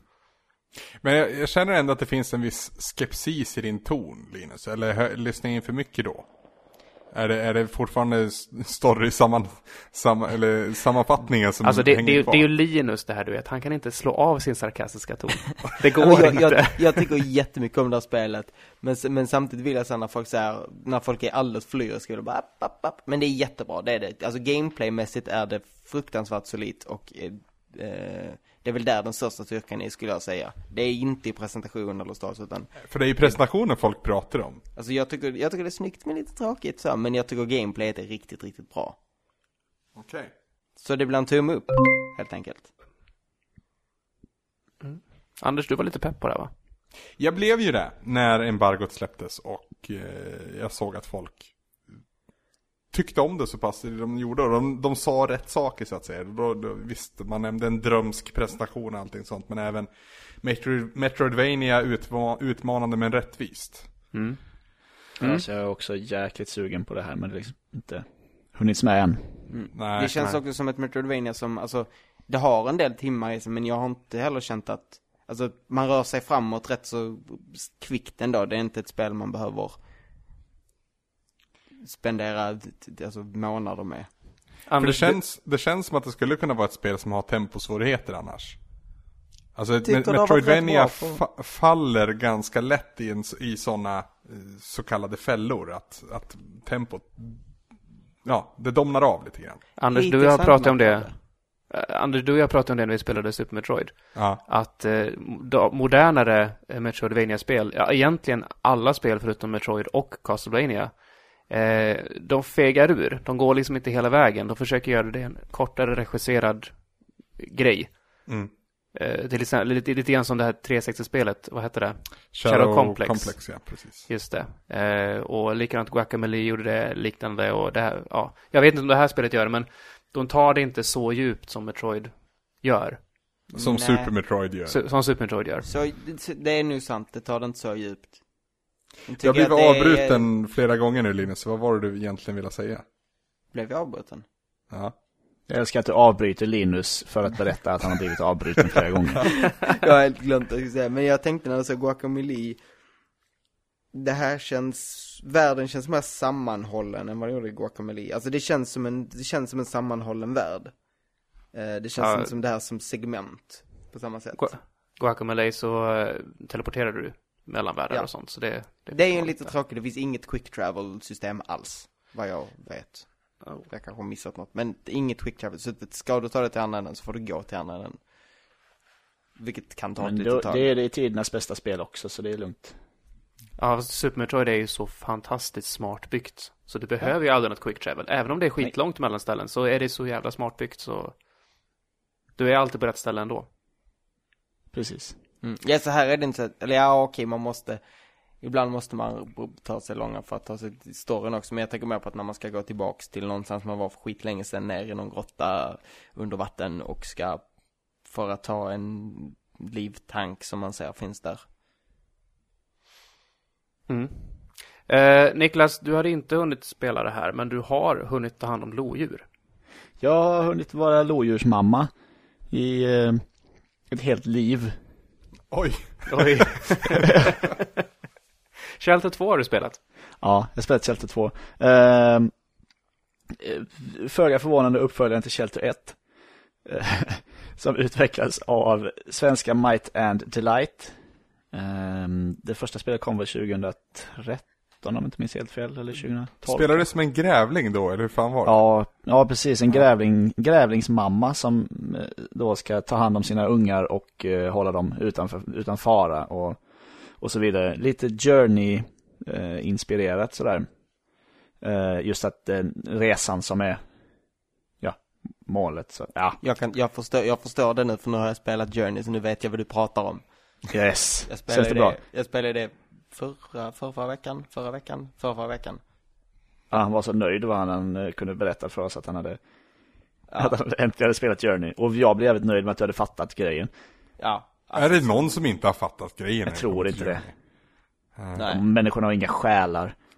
Jag kan tänka mig där också Linus, att det, det, det blir lite med mot Ori, just för att du har spelat Journey ganska nyligen. Nej, jag tror de är så olika spel, så det tror jag inte spela in. Okej. Jag var ju rädd att jag skulle vara med mot Journey för att alla har snackat upp det så, men, eh, men nej. Det är precis exakt så bra som alla säger att det är. Hur som helst, i Shelter 2 så är man ju då, då får man uppleva lite hur det är att vara rovdjuret istället. Man spelar en lodjurshona som eh, spelet börjar med att hon får en kull ungar som man får döpa och sådär. Som man då senare ska eh, ta hand om och hämta mat till och skydda från faror och så vidare. Och det är liksom det gameplay som finns i Shelter 2 är att du i tredje person springer runt, jagar harar och sorkar och rådjur och grejer och matar dina ungar. Ja, Och vad händer, alltså växer ungarna någon gång? ja då. De växer och eh, lever och frodas om de får mat. Om de inte får mat så eh, blir de väldigt hungriga och till slut så kan de svälta ihjäl till exempel. Som hände, som hände ett av mina eh, barn. Eh, en bit in i spelet, det var inte alls kul.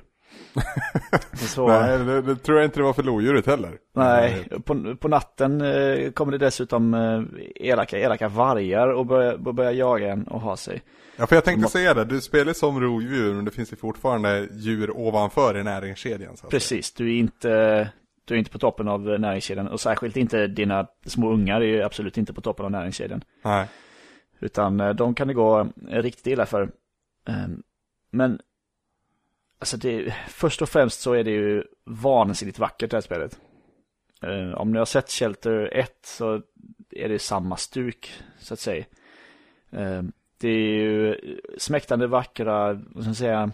Det ser nästan blyschritad ut. Ja, precis. Och väldigt, uh, alltså det är ju nordisk natur så att säga. Det är svenska utvecklare och det, det syns att du, att du rör dig i, i ett nordligt klimat liksom. Det är nästan som ett som lapptäcke täcke ser, ser saker och ting ut som. Mm. Så det är en fantastiskt vacker eh, natur och fantastiskt vacker sparsmakad musik som kommer då och då, så att säga. Eh, men i, i, i eh, den allra största delen av spelet så är, så, är, så är det bara ljudet av eh, naturen och djuren och dina jätte, jätte, jättesöta små pipande lodjursungar. Som, ja men det är sådär, ja, det är väl ingen hemlighet att jag eh, tycker, tycker ganska mycket om katter. Eh, och då blir det ju eh, dessutom en extra, adderar det ju en extra dimension till det hela. The stakes are high så att säga. Ja, precis. och det, det är verkligen klump i halsen när eh, man inser att en av de här ungarna som man har närt och dessutom döpt eh, såklart efter typ sina egna katter eller något sånt där. Oh, när de då typ blir uppätna av en varg eller svälter ihjäl eller något sånt där. Börjar man alltid med ett visst antal ungar? Ja, eh, du får alltid fyra ungar. Okej. Okay. Och det, det, det, spelet fortgår även om typ tre av ungarna dör? Ja. Eh, så vitt jag vet, jag har bara blivit av med en faktiskt än så länge. Okay. För att jag vill inte testa att få alla mina ungar uppätna. ja, nej. Det, det, var, det var så jobbigt första gången liksom. Hur, hur, när tar spelet slut om man säger? När du som mamma dör eller när de flyttar ja, ut ur boet? precis. Det, spelar, det var därför jag sa att jag har varit lodjur hela livet. Eller lodjursmamma hela livet. För att det, det är, bygger verkligen mycket på, på livets, ja, the circle of life så att säga. Det är, när du dessutom har, har du spelat klart en omgång så att säga. Dina, du har gått igenom säsongerna, det är, års, det är årstidsskiftningar och det är, eh, dina unga växer och, och blir större.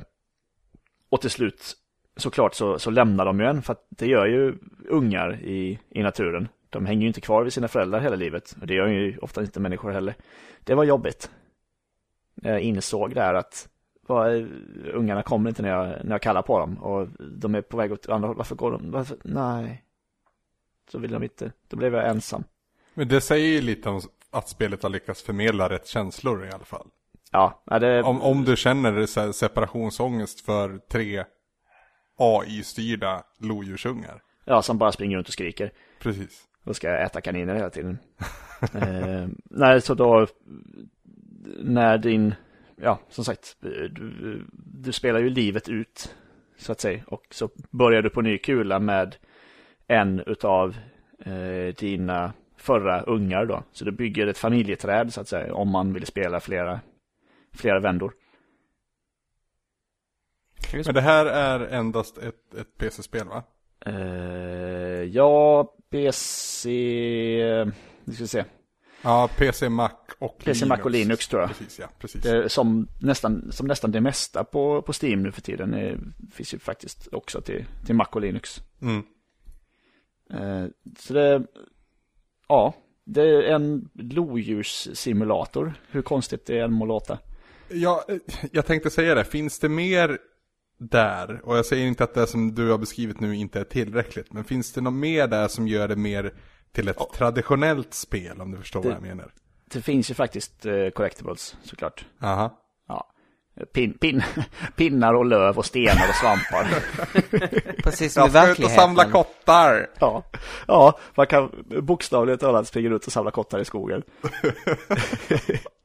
Så det finns ju ett, eh, ett återspelarvärde där i, i att eh, försöka hitta alla, alla grejer. Men det är verkligen ingenting som jag känner att det här måste jag eh, spela igen och igen och igen för att samla alla 32 svampar eller vad fan det kan vara. Ja, just det. Är du, hur lång tid tog det att spela? En runda? Det är inte, alltså en vända tar väl en runda slänga två timmar kanske. Det låter ju nästan som att det här är lite grann som Journey. En upplevelse man har och sen så kanske man inte går tillbaka dit. Ja, lite så. Nu har jag ju visserligen spelat Journey typ en tre, fyra gånger. Och det är nog också ett spel jag skulle kunna tänka mig spela tre, fyra gånger. Men ingenting man återvänder till om och om och om igen så att säga. Ja, just det. Men det eh, rekommenderas varmt, måste jag säga. Så alltså? Ja, alltså det blir en, eh, en uppåt-tumme. Yeah. Eh, Lite, lite, lite, lite bakom kulisserna här så har Niklas uttryckt ett, ett, ett, ett, ett, en frågande ton gentemot tummarna.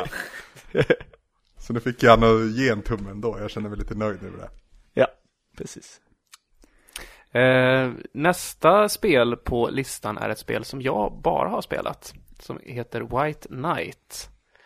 Eh, jag fick frågan av er här innan vi skulle börja spela in vad det egentligen det här är för typ av spel. Och jag har funderat lite på det och jag skulle nog vilja säga att det är ta Grim Fandango men ta bort de absurda pusslen och gör det till ett mer enklare pusselspel. Eh, sätt det i en Resident Evil-hus med eh, faror, men man skjuter inte. Och så är det helt svartvitt. Och då pratar vi inte gråskalor ens, utan allt, saker och ting är svart eller vitt. Enbart. Okej. När jag Någonst- kollar eh, screenshots och så här så ser det ju, alltså svart och vitt är det ju precis som eh, Mad World på Wii var svart och vitt. Mm. Ja, precis. Det är, alltså vi snackar inte gråskalor och liksom en färgbild som är bara konverterad till svartvitt, utan här är det ju, det är kontrast. Fruktansvärd kontrast hela tiden. Som. Monokront helt enkelt. Mm. Lite så. Och väldigt mycket noir-vibbar, filmiska så. Eh, utspelar sig på 30-talet. Man eh, är ute och kör bil och man kör på en tjej. Och sen kraschar man. Och sen går man ur och mår i kass. Och eh, upptäcker att tjejen inte finns där. Så man eh, linkar in i närmsta hus, en stor herrgård som finns där. Eh, letar upp en nyckel för att kunna ta sig in genom dörren och det är egentligen där spelet börjar. Man inser att det finns någon form av spöken här inne.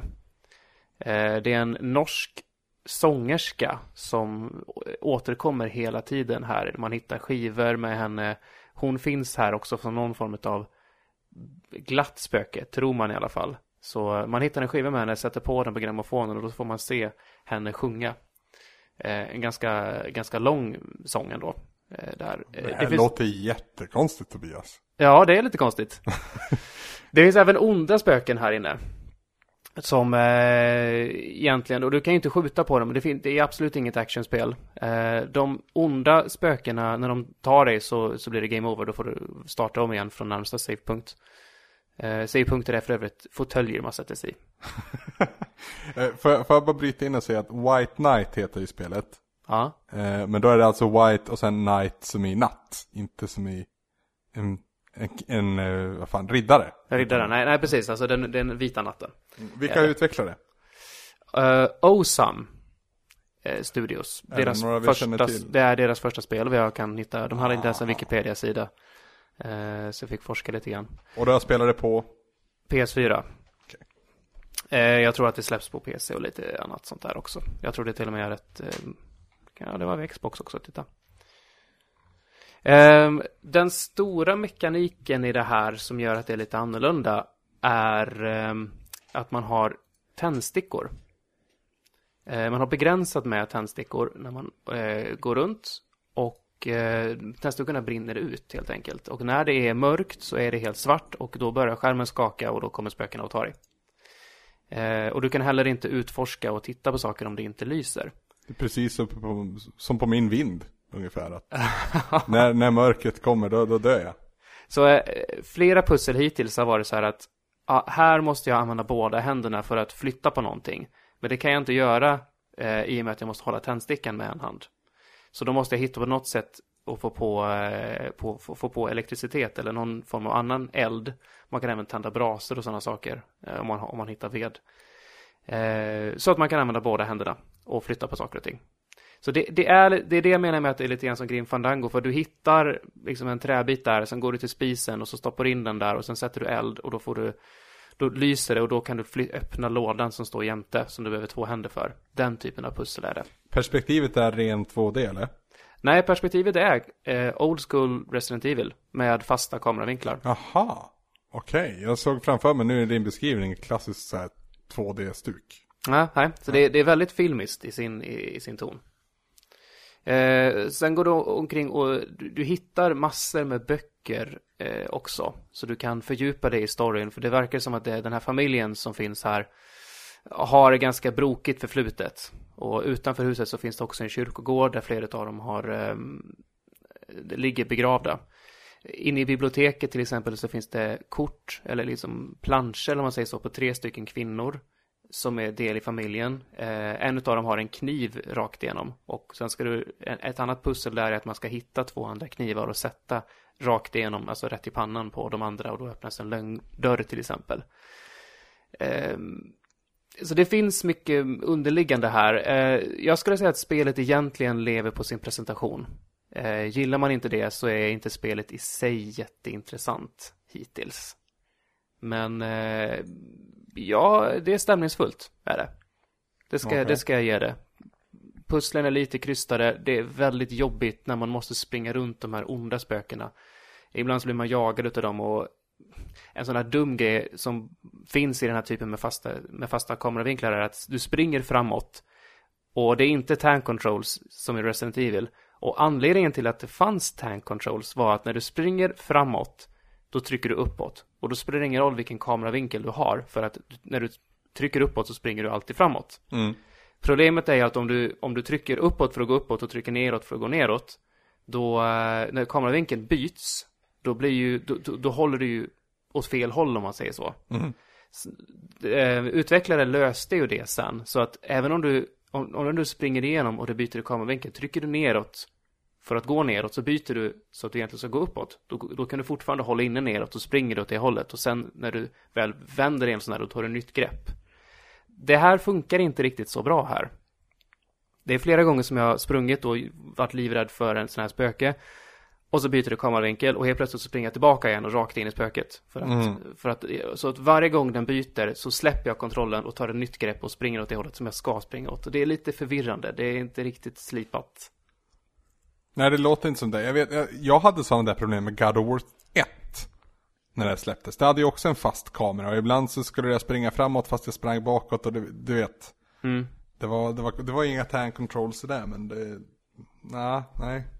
Det, är- den här fasta kameran är lite jobbig ibland. Mm, det är svårt att ta sig runt den. Eh, och göra det, göra det bra. Jag förstår att man vill, man vill, man vill säkert ha det när man ska skapa en sån filmisk upplevelse som du beskriver det här som. Ja, för det blir ju som sagt, återigen, det är ju regisserat. Det är, Ja. det är det det går tillbaka till. Precis. Eh, jag ska ju fortsätta spela det. Det verkar inte som ett jätte, jättelångt spel. Eh, och jag kommer nog spela klart det. Men eh, mm, ljummen, skulle jag säga. Gillar man stämningen och gillar liksom tät atmosfär och det här så, eh, ja. Vad gillar du då? Vad, vadå? Vi, Du säger gillar man, men jag är intresserad av vad du tycker. Ja, jag gillar det, stämningen. Jag gillar ju alltså survival horror-grejer generellt och säger, finns det någon form av flört i Resident Evil så är jag där liksom. Mm. Men ehm, jag är ljummen just för att det inte är så bra som jag skulle vilja att det är. För, för det, det finns, det finns, ehm, vad ska man säga? Det finns potential här för mer Mm. än vad det hittills har visat mig. Ja, Just det. Så kan man säga. Så vart är tumme? Förbannade tummen. Förstör Eh, inte systemet nu, jag vet att du Nej, kommer vilja jag, göra ja, det. jag är nära nu. Jag är nära på om du förstör systemet. Okej, den får en tumme upp för att jag tänker fortsätta spela. Vi har ett sista spel till rakning om jag räknat rätt. Mm. Det är ett spel som var gratis på eh, Playstation Network nyligen. Och ett spel som direkt blev gratis på Playstation Network. Olli Olli 2. Ja, det brukar ju vara så nu för tiden att eh, när de släpper sina mån, månatliga eh, gratisspel på, eh, på PS Plus så är det ett eller flera nya spel helt enkelt. Det var ju Kick and Fennic för någon månad sedan och så och Olli Olli 2 och, och lite sådär. Eh, första Olli Olli är väl endast PS Vita? Eller har jag fel i det? Jag tror att du har rätt där. Jag tror att du, tror att du har rätt. Oklart. Jag tror också att jag har rätt, för övrigt. Ja, Eh, Nej, det verkar förresten finnas på allt. Jaha, jaha. Ja. Jag tror att jag har fel på det, i all ärlighet. Ja. ja, jag, jag tror det också då. Eh, Vad är Olli Olli 2, Niklas? Olli Olli 2, Olli Olli 2 finns ju på Playstation Vita och eh, PS4 då, eh, än så länge. Mm. Jag skulle kunna tänka mig att det kanske kommer till annat också. Det är ett skatespel. Det är Olli Olli 1 också för den delen. Men, Eh, eh, alltså, det är ett skatespel, inte i, eh, i det avseendet som Tony Hawk som ett väldigt arkadigt 3D-skatespel eller Skate som är lite mer realistiskt 3D-skatespel utan som ett arkadigt skatespel som i arkad i, sin, i den rätta bemärkelsen i, i, i ett 2D sidoskrollande skatespel. eh, Nästan som, en runner, upplever jag. Ja, det, är näst, det blir nästan lite som en eh, som ett, som ett runner-spel fast du åker på skateboard istället. Ja, det är- och ska göra trick. Det är lite grann som, det känns lite grann som om, om Cannabalt hade typ trickpoäng för att man kunde hoppa upp och volta. Ja, men lite så va? Typ. Mm. Och ja, som sagt, du spelar en, en liten, en liten, liten, pytteliten skateboardåkare. Eh, han är så liten på, jag spelar på, på eh, PS Vita då, han är så liten som knappt syns. Eh, nej, inte riktigt, men pytte, pytteliten verkligen. Och, och det handlar, alltså göra perfekta runs nerför en, nerför en bana med grinds och trick och saker du måste undvika och, och så vidare. Och håller olika eh, olika objectives för varje bana. Du får en stjärna till exempel för att ta 100 000 poäng. Du får en stjärna för att, eh, in, för att sätta bara typ fem perfekta grinds. Och du får en stjärna för att göra en eh, kickflip över det här hindret till exempel. Och så ska det landa bra alltid också. Och ska det landas bra hela tiden. Och så ska det eh, kopplas ihop trick med hjälp av manuals och, och nose, nose manuals och sådär. Jag har ju startat upp det här så jag har spelat första banan ungefär. Eh, och sen så gick, in, gick jag in i tricklistan. Och sen så blev jag helt överväldigad. Ja, Det är- Sinnessjukt. jag har väl kommit ja, halvvägs kanske genom det här spelet. Men är, det på, jag, är det på Vita eller på PS4 du har spelat mest? jag har bara spelat på vita. Okej, använder man touchplattan fram eller bak någonting Nej. i det? Nej. Okej. Du använder... Eh, eh, Annars kan jag tänka mig att det är lockande om man utvecklar ett skateboardspel att Ja, vi kan göra en kickflip genom att dra jättesnabbt åt men hållet. det här är så pass, eh, det behöver vara så pass precis att du kan inte använda touchkontroller. Ja, just det. Det är, så, det är liksom mil, millisekunder och eh, mikroskopiska små rörelser som, som gäller. Så du använder bara en, en styrspak, eh, X och L och R. Det är liksom de enda knapparna som du använder. Ja, det är tre knappars. Ja, just Ja. det. Ja. Precis. Och styrspaken också va? Ja. Eh, styr, alltså du åker framåt eh, automatiskt, men eh, styrspaken använder du för att börja dina trick, så att säga. Precis. Precis. Ja, jag, jag spelade lika mycket som, som Tobbe, så att jag har egentligen ingen, ingen rättvis bild av det så att säga. Det var, det var precis som Tobias beskrev det, överväldigande. Men jag gissar att du har spelat lite mer då. Ja, jag har ju spelat. Som sagt, eh, jag tror att jag är halvvägs genom banorna eller någonting. Men sen så kan man ju såklart få alla stjärnor på alla banor och låsa upp extra svår svårighetsgrad. Och sen kan man ju få alla stjärnor på alla banor på alla svårighetsgrader och låsa upp extra, extra svårt. Ja, men du vet, Tobbe-mode. Eh, eh såklart. Och det finns ju eh, daily challenges och grejer på, mm, som är online. Eh, så du kan tävla mot folk i bäst combo eh, och så vidare. Men, ja, Det är Jävlar vad jag känner att jag känner mig dålig i det här spelet. Det är svårt. Svårt, svårt, svårt. Som bara den. Men det som är bra är att du startar om en bana med, med bara med ett knapptryck. Och det går, eh, det går liksom direkt. Inga Ja. laddningsskärmar, inget sånt. Utan Misslyckas du med en grej, ja, tryck på trekant så får du börja om direkt liksom. Och banorna är inte längre än, ja, kan det vara, en minut max. Jag känner ju att det finns mer likheter här än man kan tänka sig mellan det här och Hotline Miami, Miami 2. Ja, Ju- Just det, just det här grindandet efter att sätta den perfekta runnen. Det är bara Ja. att eh, själva presentationen är helt annorlunda. det är som, fan, det är nästan, nästan innan, det är nästan så att man innan man misslyckas startar om banan liksom. För man, Nej, fan det gick inget bra. Och så startar de och så, nej, helvete, det gick inget bra.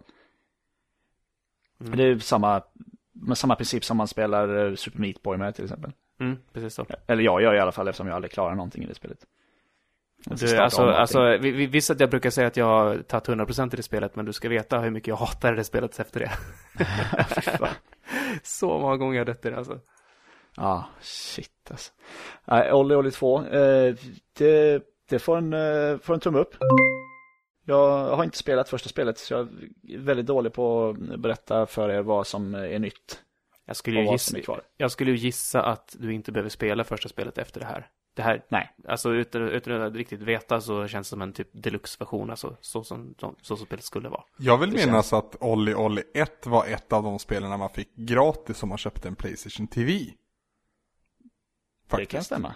Det och något till vill jag, Ja. vill jag höfta på att det, det, det gick med i, i bundlen så att säga. Visst är det så att Playstation TV finns här i Sverige nu Ja. att köpa? Ja. För att jag... Finns Jag, jag, inom, inom citationstecken. ja men alltså, jag, jag har aldrig någonsin sett någon reklam eller någonting för det. Det är Nej. liksom, den finns men de, de, det är inte så att de pushar den verkar det som. Playstation TV är half-assed i fysisk form. Ja. Jag, eh, jag köpte ju en vita i höstas. Och jag överväger starkt att sälja av den för att jag, den, den funkar inte med mig. Jag får claw hands och det, jag får ont i händerna och nej, nej. Inte bra. Eh, Däremot så finns det ju vita spel som jag vill spela. Persona Vilka, 4 vilka är de? Det är Persona 4 bara. Persona 4 finns väl på andra format? Ja, PS2. Åh, ja, det, ja, jag kan ha fel. Ja, mm, mm. Jag skulle säkert vilja spela Uncharted och sånt där också. Så jag tänkte att kanske att man köper en Playstation TV då, för det ska ju vara en PS Vita. Hårdvaran trodde jag skulle vara typ samma. Mm. Så visar det sig att det finns en hel hög med spel som inte är kompatibla med Japp. Playstation TV. Japp. Där, där ibland Uncharted till exempel. Jag förstår ju när det är eh, kanske typ Tearaway och den typen av spel som använder Vitans exklusiva inputs en hel del. Men andra spel, vad är grejen där? Men det så- gör ju Uncharted också, väl? Aha. Man klättrar, man klättrar med hjälp av touchskärm och sånt där. Fast det kan ju inte vara skitsvårt. Det, alltså, Nej. Så det där blir jag irriterad Alltså, av. alltså, Men det är väl, men det är väl det, de ska ju inte behöva göra om spelet utan det Nej, nej, nej. Nej. Men alltså det... ja. Det finns Sen- ändå en touchplatta på PS4-kontrollen liksom. Ja. alltså, Och du har två, två knappar extra på en TS, DS4 som du inte har på vitan. R2, L2 liksom. Ja. Playstation TV kommer om några år, eller ja, säg, säg 10-15 år kommer det vara en av de här obskyra grejerna som bara de riktiga retronördarna har koll på. alltså Sony där om någon period släppte ju eh, Playstation TV. Ja, Det, det som gör mig intresserad av en Playstation TV snarare är att jag skulle kunna ställa in den i sovrummet och spela mina PS4-spel. Det har ju, det läste jag också vidare på, för det är ju den andra stora sälj, säljanledningen att köpa en Playstation TV, som Ja. bara kostade typ 700 spänn. Ja, det är inte dyrt. Eh, men att det funkar kass. Alltså? Mm. Okej.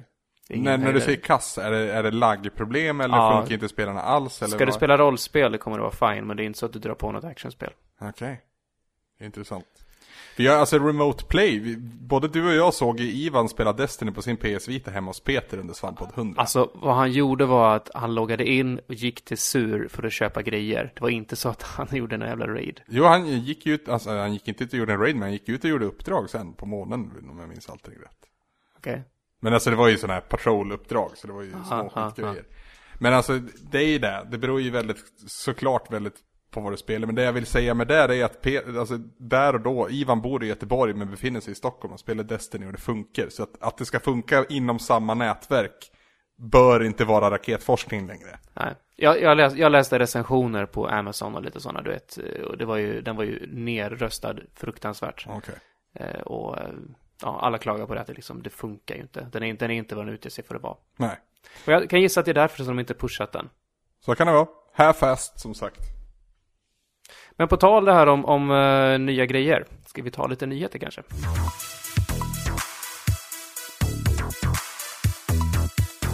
På tal då om att Sony, nya grejer som Sony sysslar med och som kanske inte riktigt funkar. Så har Sony valt att lägga ner Playstation Mobile. Just det. Har, har ni någon koll alls på vad, vad, det är? Var det inte väldigt knutet till deras Xperia? Jo, det är deras Android-satsning där. Precis. Det, det kan vara så att det hänger ihop med att Sony, Sony, Sony, det mobila Sony inte funkar jättebra. Nej. Alltså, s- s- Det, Sony det, alltså som- det är hårdvaran alltså. Precis, alltså hela bolaget har väl eh, Hela bolaget, men hela Ja, det, företaget bara, det är väl egentligen bara Playstation som funkar för Sony. Spelavdelningen går bra Ja. Eh, I alla fall, de har haft Playstation Mobile eh, som funkar då, har funnits då till eh, Android. Och det har även funnits lite grann till Vita. De har kunnat spela samma spel där då. Eh, och de har helt enkelt valt att, att stänga ner det här. Det öppnade upp 2012 och ja, det fick väl leva i tre år då. Eh, trist, kan jag tycka. Okej, okay. Okej, varför? Alla möjliga vägar till att eh, få ut mer spel. Vettiga spel som inte bara är... eh, alltså, jag, jag tycker mobilspel lider ganska mycket av ett syndrom av att det alltid... Det finns ingen kvalitet i det. Nej Eller, det är klart man, man, kvalitet kan vara olika saker, men eh, jag menar alltså, det finns inga 3DS eller vita spel på mobil. Och eh, det tycker jag är synd. Ja, men ja Ja, för det, det, som jag ser det, jag, jag kanske applicerar lite för mycket logik på det här beslutet Men alltså, satsningen startade för tre år sedan Sa du? 2012?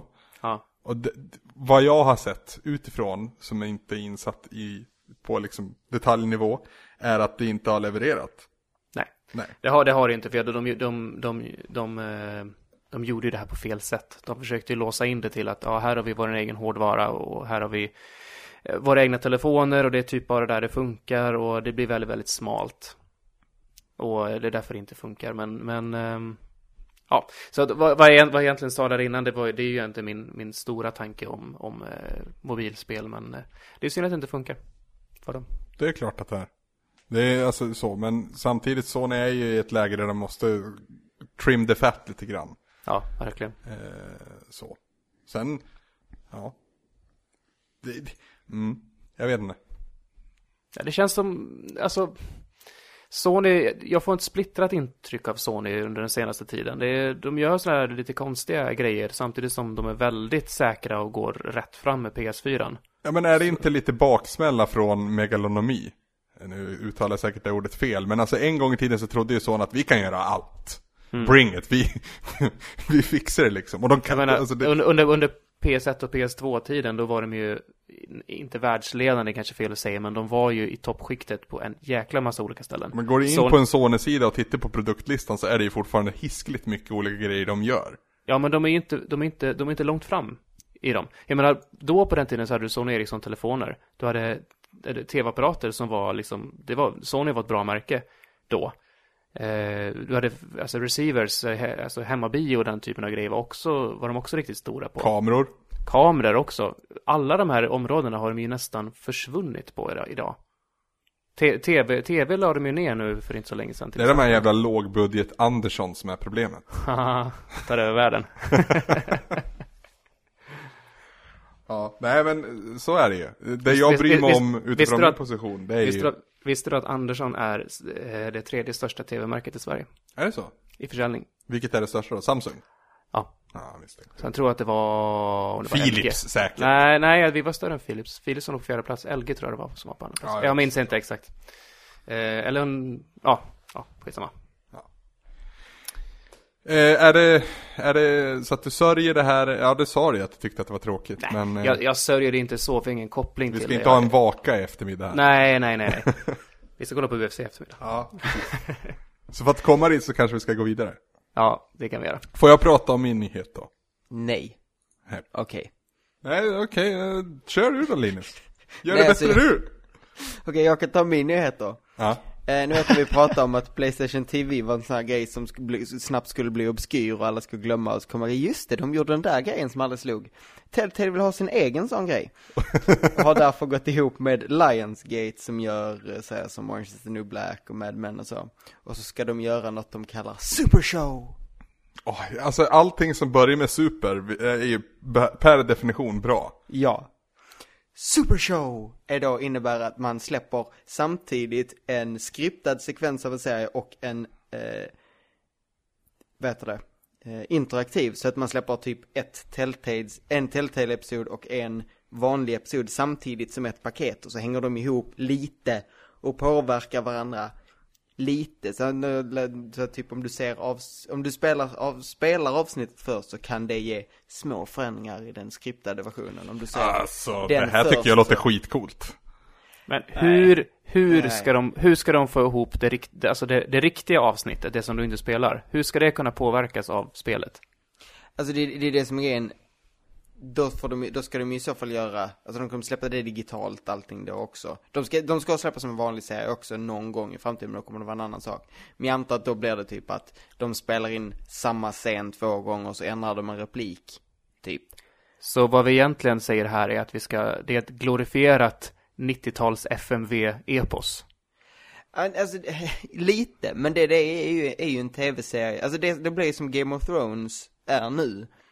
Bara det att de kommer släppa samtidigt. Men problemet är att du kan ju inte göra dem det finns två sätt. Antingen får du göra som Game of Thrones och göra det med två vitt skilda historier som bara är på samma ställe typ. Um, eller så får du ha att visst du har interaktivitet men den påverkar ingenting stort. För du kan inte ha ett, eh, en säsongsavslutning som är stor och episk för alla som är en skriptad sekvens om spelstoryn har tagit i helt olika riktningar. Fast no, alla, alla försök att, att brygga eh, kulturyttringar tycker jag är skitballt. Jag, någonstans ser jag en utopi där liksom allting har smält samman till en stor, het, härlig massa. Vill vi det då? Ja, det, jag vill ju det, men jag får känslan av att det finns andra här som inte är lika pepp. Inte direkt pepp. Alltså det låter ju som det här jävla, vad heter det? Um, Quantum Xbox Break. One-spelet som alla är så pepp på. Quantum Break. Ja, tack. Mm. Också så här. Ja, det ska vara en typ en tv-serie också eller någonting. Eller vi vet inte riktigt. Och det kanske ska påverka varandra. Och, ja, vi kan inte riktigt förklara vad det är, men... nej. um, nej, jag, jag um, får hålla mig lite... Alltså visst... Det, de för det som säger som att det är det bästa av båda världar, men det kommer bli en halvdan sörja av två världar. Det tror det jag. Det känns så. Ja, men inledningsvis så kommer det såklart vara så. Men alltså någonstans blir ju folk hela tiden bättre på vad de gör. Mm. Inledningsvis kommer det vara så, sen kommer det här projektet krascha. Sen kommer ingen någonsin försöka igen. Men vill, vill folk ha det här då? De ja. Bara, ja nu, nu spelar jag ett avsnitt här och sen så får jag titta på ett annat avsnitt som jag inte får spela. eller, har... eller typ, ja nu tittar jag på ett avsnitt här, ja sen kommer ett annat avsnitt som jag måste spela. Alltså de kan, ju inte, de kan ju inte ha Game of Thrones budget på serien precis. De kan ju inte ens ha Orange is the new black budget för att den marknaden kommer att vara betydligt mindre eftersom de enda som kommer se den serien är de som också spelar spelet. Och alla andra kommer bli arga för att de inte förstår vad det här andra Game of Thrones är som inte är det stora Game of Thrones. Gud vad trångsynta ni är, kära ja, Det har ju gjorts lite tester med sånt här i tv, där de, där de har haft att eh, slutet på, på varje avsnitt, eh, där får man ringa in och rösta. Just det. Och så har de två olika slut i, i filmade, så sänder de det som röst, det mest, röstas mest på. Det vill säga, det, det är ju såklart ett val då, så, som huvudpersonen står inför. Jag minns inte vad den hette den serien, jag trodde det här har gjorts i Sverige helt ärligt. Jag ja. minns inte. Ni, någon gång, någon gång på 90-tal eh, testades det med det här. Eh, om, om vi säger att Telltale skulle göra Game of Thrones Fast de hade samma budget som den riktiga serien och de spelade in det med de riktiga skådisarna och allting sånt. Så det ser ut som ett riktigt avsnitt, det är bara att det fryser ibland och så får du göra dina val. Jag tror det blivit jävligt ostigt. Ja. Alltså jag kan inte tänka på det annat än, jag kan inte se det på annat än så här typ 80-tals, när man trodde, när mediet var nytt, de gjorde så här, ja men sådana här eh, videokassettspel Ja, men det var det jag lite, menade lite grann med de här FMV-grejerna från 90-talet som gjorde alla, alla de här. Alltså ja. många sådana då. För jag tycker, alltså, vi, när vi för några veckor sedan, eller ganska många veckor sedan nu, pratade om andra avsnittet från Game of Thrones-spelet, som Telltale gör, så, så pratade vi lite också om att jag tycker det är så förbannat coolt att man, att man synkar upp med serien och att, att saker kan coexist så att säga i, i samma timeline. Eh, alltså det börjar någonstans där serien var för tre säsonger sedan eller två säsonger sedan. Eh, men den ska också synka upp så att man är på samma plats när nästa säsong som släpps nu i vår är över. Och jag, jag gillar ju det. Jag, jag, så, jag tycker det är ballt. Jag kan inte riktigt motivera varför jag tycker det är ballt. Jag tycker bara att det är, det är häftigt. Och om jag då sen, nu har jag säkert misstolkat vad du har beskrivit att den här nyheten går ut på Linus. Men om jag sen kan vara beslutsfattande i, i vad som faktiskt visas. Om jag, om jag får vara en del av, av vad underhållningen ger mig. Eller Men det Ja. kommer inte vara så mycket av det, det är ju det som är problemet. Den förinspelade kommer vara förinspelad det kommer vara väldigt lite du kan påverka. mm, Vilket innebär att i förlängning kommer den interaktiva delen vara begränsad på grund av att de har en låst del som du måste matcha upp med. Det, det jag känner rent konkret är att jag tror inte att Telltale skulle få det högmod som jag tror man kan läsa in från den här nyheten. Utan jag tror att det faktiskt kommer bli bättre än vad ni tror. Jag har, för, Eh, jag har förtroende för Telltale. Mitt förtroende sviktar lite. Mitt förtroende Ja, hänger, hänger, mest på Borderlands just nu. Och det kommer ju ny, nytt avsnitt i Borderlands-serien nu. Yes, denna Jag har vecka. bara tappat Ja, allt den här, den här veckan. Ja, den här, den- denna vecka, ja precis, när avsnittet kommer ut. Vad sa du Niklas? Jag har bara tappat allt intresse för, för Telltale. Jag har inte ens spelat klart säsong två av eh, The Walking Dead. Det är bara så här, det har totaldött. Huh. Jag vet inte varför. För att, ja men de har 78 spel samtidigt som bygger på samma koncept. Och jag bara, ja nej, ja, jag är klar nu. Det, det får vara så. Tyckte du någon gång att det var så inbra? Ja, oh ja. Eh, Walking Dead säsong 1 var ju något av det bästa jag spelade det, det året, vilket nu var 2012, Ja, det var nog 2012. ja. 13. Nej, det var 12, samma år som Journey. Ja, just det. Eh, jo, absolut. Men eh, sen så blev det samma, sam, mer av samma och nej. Nej. När vi pratar nu om, om, om spel som Journey och så, och The Walking Dead, alltså inser ni att vi är halvvägs genom ett nytt årtionde? Vi har passerat halvvägsstrecket med tre och en halv månad ungefär. Ja. Det är så här sjukt. Och vilken jävla inledning på årtiondet vi har haft egentligen. 2011 var ett bra spelår, 2012 var ett riktigt bra spelår, 2013 ännu bättre. Det är väl 2014 som är, ja, det svagaste då. Men de tre inledande åren, alltså vad hade vi 2010? Mass Effect 2, Portal 2. Nej, Portal 2 var kanske 2000, skit jävla samma. väl Ni hör att jag naturligt. vill göra en lista av det här va?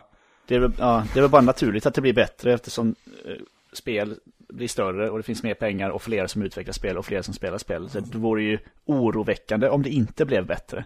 Jo, men alltså, jo, det beror ju på vem man frågar såklart. Jag skulle, jag skulle säga att spel höll på att bli sämre innan indievågen kom. Ja, exakt min åsikt. Det var som att, in, indievågen visade att det, går att det går att våga satsa pengar i idéer som inte är givna kassakor. yes. Yes, även om Ubisoft och Assassin's Creed inte fattar det så, så finns det andra som gör det. Nej men alltså det, de, de, AAA-serierna kan fortsätta fortfarande existera men, Ja. men det går att investera pengar i, på andra håll också nu. Exakt. Eh, kände du dig klar med din nyhet Linus? Ja, Ska jag, ska, får jag ta min nu då? okej. Okej, vad snäll där Linus. Tack, tack. Är det någon av er som har spelat Dying Light? Nej. Vet ni vad det är någonstans? Jo ja. Eh, Zombie Parkour. Ett spel som vi inte har fått recensionsexemplar av, av distributörerna. Så vi har inte kunnat prata om det här i podden, tyvärr. För jag tycker det ser ganska intressant ut. Jag skulle gärna få reda på mer. Eh, så. Men, eh, om jag skulle ta och köpa det här spelet. Så skulle jag inte köpa My Apocalypse Edition. För det kostar 250 000 euro. Det är ganska mycket pengar. Ja, det är ganska mycket pengar. typ 2,5 mille. Vet ni vad ni får om ni skulle vilja köpa My Apocalypse Edition?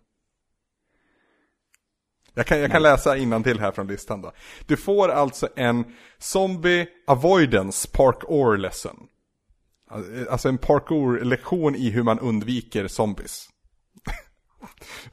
Först och främst. Eh, så får du spela en match med Bia Zombie med utvecklarna där de låter dig vinna. Du får en, en, en resa ner till Wroclaw i Polen, där du får träffa utvecklarna och, och prata med dem. Eh, du får ditt ansikte skinnat på en eh, karaktärsmodell i spelet.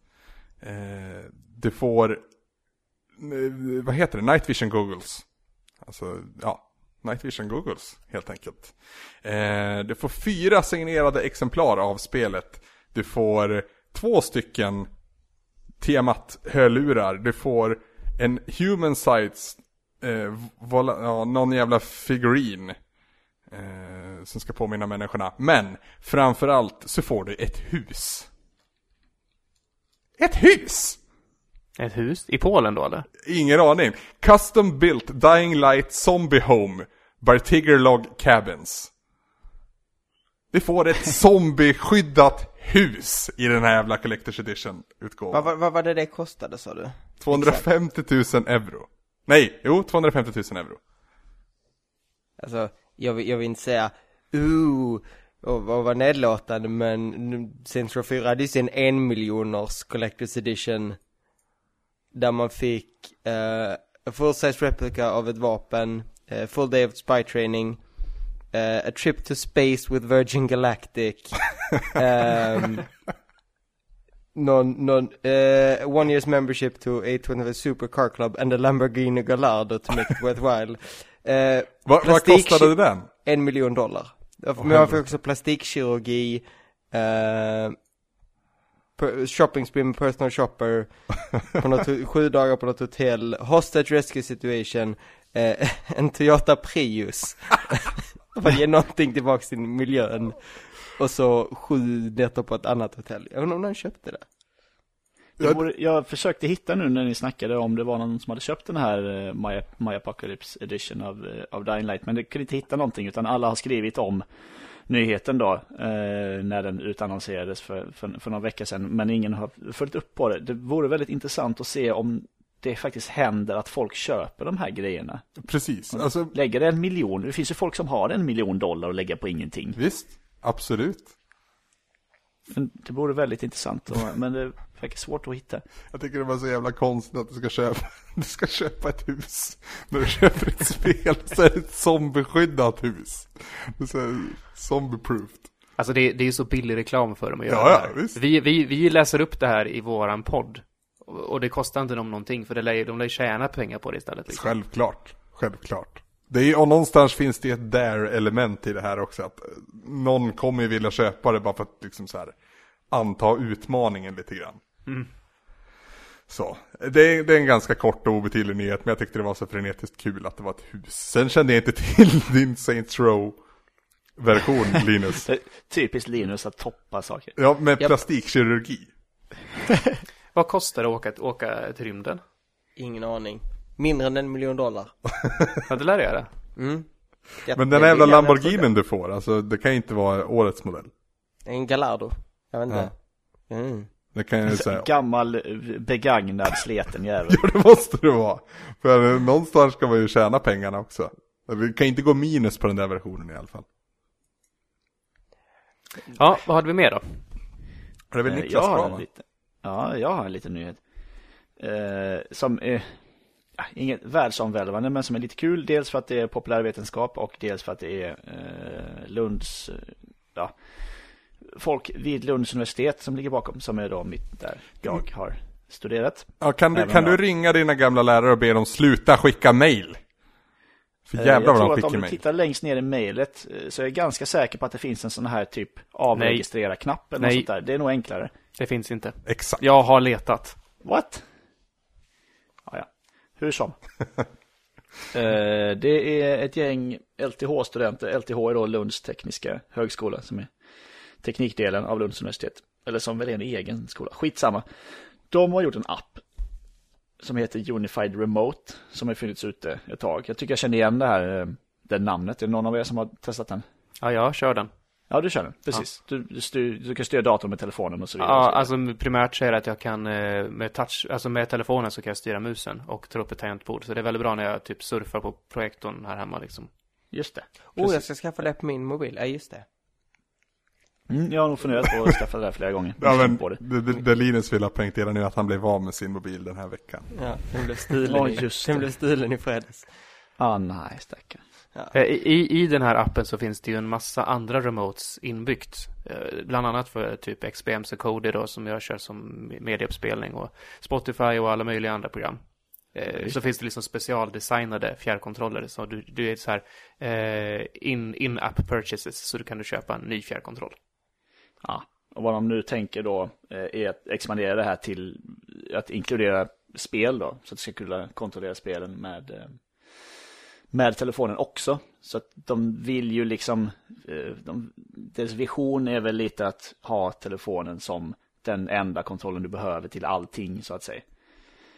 Ehm, och det, fan det låter ju, alltså, varför inte liksom? Ja, man någonstans ändå- låter det ju vettigt. Ja, Alltså precis. det, det, det smartaste jag hört på senare tid det var ju att Singstar inte längre använder sig av mickar utan använder sig av smartphones. ja. Det är så Alltså, jag- självklart. Jag blev, så, jag blev så överraskad när jag köpte Singstar och insåg att det var så det funkade. Jag hade ju grävt upp mina gamla PS2-mickar. Och, och trodde jag skulle behöva använda dem, men så bara, en app och så bara, ja, det är så självklart, som du säger, så smart. Ja, och jag menar, med spel som inte kräver mer än en muspekare eller några enkla knappar eller gyro kanske till exempel. De visar upp till exempel eh, flygsimulatorer och så vidare. Varför inte? Det, det låter ju jättebra liksom. Alltså någonstans har ju Sony också visat sin vision av framtiden i det att man kanske inte längre använder sig av konsoler på samma sätt. Eh, i Playstation Now till exempel så ska man ju kunna spela direkt på en Bravia TV med bara en handkontroll. Har man sagt, sen om det funkar i real realiteten det vet jag inte. Men i den utvecklingen så finns ju den här möjligheten alla dagar i veckan också. Så någonstans kanske inte du behöver en konsol hemma om ja, under nästa decennie. Ja, precis, allting, allting streamas och du använder din telefon som din kontroll till allting. Kanske. Ett problem jag upplever när jag, när jag använder min telefon som fjärrkontroll, det är dels att när telefonen hade dåligt med batteri, det vart det helt plötsligt maktlös. Eller så ringer det och så vill du pausa det du tittar på. Ja, ah, gud. Ja, det är så jobbigt. Det är skitjobbigt. Och så får man muta och då ser man fortfarande vad som händer, men man hör inte. Ja, det, Det här där är, måste ju gå att lösa. ja, det är klart det går, men det är, inte- vi är inte där än. Vet, Som, att- ja, vetenskapen har bara kommit så långt. De kan inte hantera det där med att eh, pausa och svara i telefon samtidigt. We've only come so far. Ja, jösses. Nej, men det är coolt. Och, och jag tror väldigt mycket på den här idén. Ja, det är kul. Sen- Alltså, jag använder gärna min mobil till fler saker. Liksom. Ja. Ja, inte för mycket saker.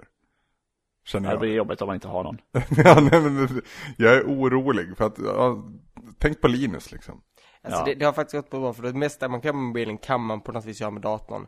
Det jobbigaste är att gå på toa. För att man, visst man kan ta med datorn in där men det är lite awkward så. så att, ja, det, är- det är mycket där till. Och att gå ställen. För man kan inte gå och lyssna på podd på en, på en dator. Eh, Känner du att du har blivit liksom konfronterad med din egna ensamhet nu? Det var väl någon, alltså någon, någon, någon skrev ju det på Twitter så himla bra. Eh, jag glömde mina hörlurar. Nu måste jag gå och lyssna på mina egna tankar som ett djur. Ja, jösses. Ska vi vara nöjd med nyheter där? Jag tycker det tycker jag vi, med. vi har ju egentligen skippat eh, hela det här eh, GDC och, och Pax och sånt där som har varit. För att det har ju varit några veckor sedan ändå och det är så jävla mycket. Ja. Eh, Ja. Så vi får skippa det. Sen är ju inte vi riktigt en nyhetspodd på det sättet riktigt. Nej. Tittar man på Men- vart det här segmentet hamnar i vår körlista så att säga, eller i vårt körschema så är det ju liksom undanstoppat där någonstans. Vi kör lite nyheter. Men det är väl approachen vi har haft också den senaste tiden eller de senaste säsongerna att vi, vi tar det som vi tycker är intressant. Eller roligt då. Så. Ja, ja. Men lyssnarbrev, Anders. Sådana har vi också. Det är roligt. Mm, det är skoj.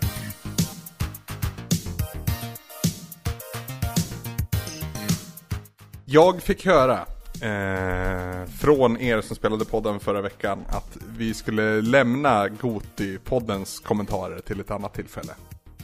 Och det där är jag osäker på då om vi ska läsa upp dem någon gång i podden eller om vi ska bara ta in dem som input när vi kör vår utvärdering av Gotipodden. Det blir Tanken, svårt för oss att läsa upp allihop va? ja, tank, tanken är väl att vi ska ju ha vårt interna möte där vi faktiskt ska liksom utvärdera lite grann Mm. hur det gick. Eh, vilket vi ska ha i veckan som kommer nu. Mm. Och eh, vi kommer väl ha någon, vi kommer väl, vi kommer att ta upp det i en, en kommande podd med lite grann våra tankar om det. Mm. Som, som, som bygger på era, era lyssnarkommentarer. Precis. Så det vi, det vi blir kvar med då, det är egentligen eh, två kommentarer som jag lyft ut från förra veckans podd då. Där, eh, där jag inte var med. Men eh, där har dels då en pojke med en plastpåse lämnat en kommentar. Eh, det här är mer en fråga om forumet och inte själva avsnittet i sig. Men jag tror ändå att det passar, upp, det passar att ni tar upp det i podden, skriver han. Eh, vad har ni för planer för forumets framtid?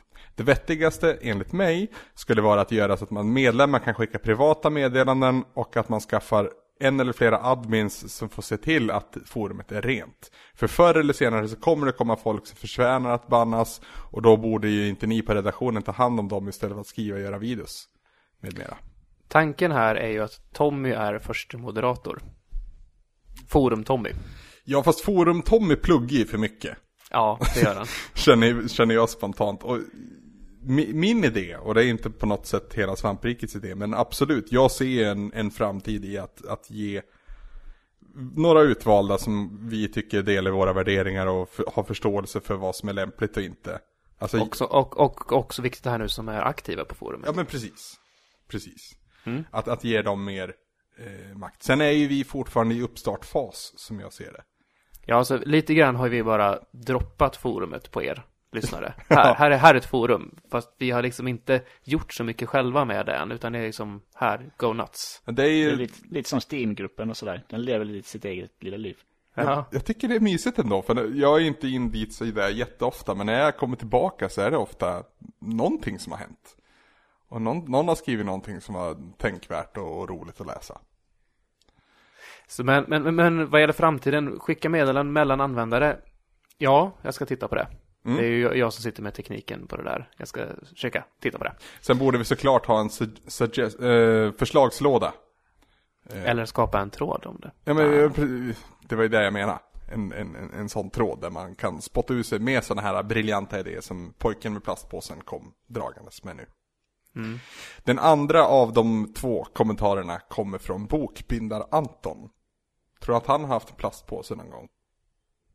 Jag vet inte om, här, en pojke med en plastpåse, jag vet inte om han känner sig så unik med, med den där plastpåsen.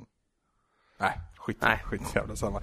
Eh, Anton skriver så här. En kort, en liten, kort och förhoppningsvis rolig fråga till er, vilka det nu blir som gör den här podden. Ni ska bjuda ut en spelkaraktär. Om det är en romantisk dejt eller bara en kompisfika är upp till er. Vart skulle ni bege er och vad skulle ni prata om? Med vänliga hälsningar Bokbindare Anton. Oj. Eh, Du får dejta vem, vem som helst. Mm.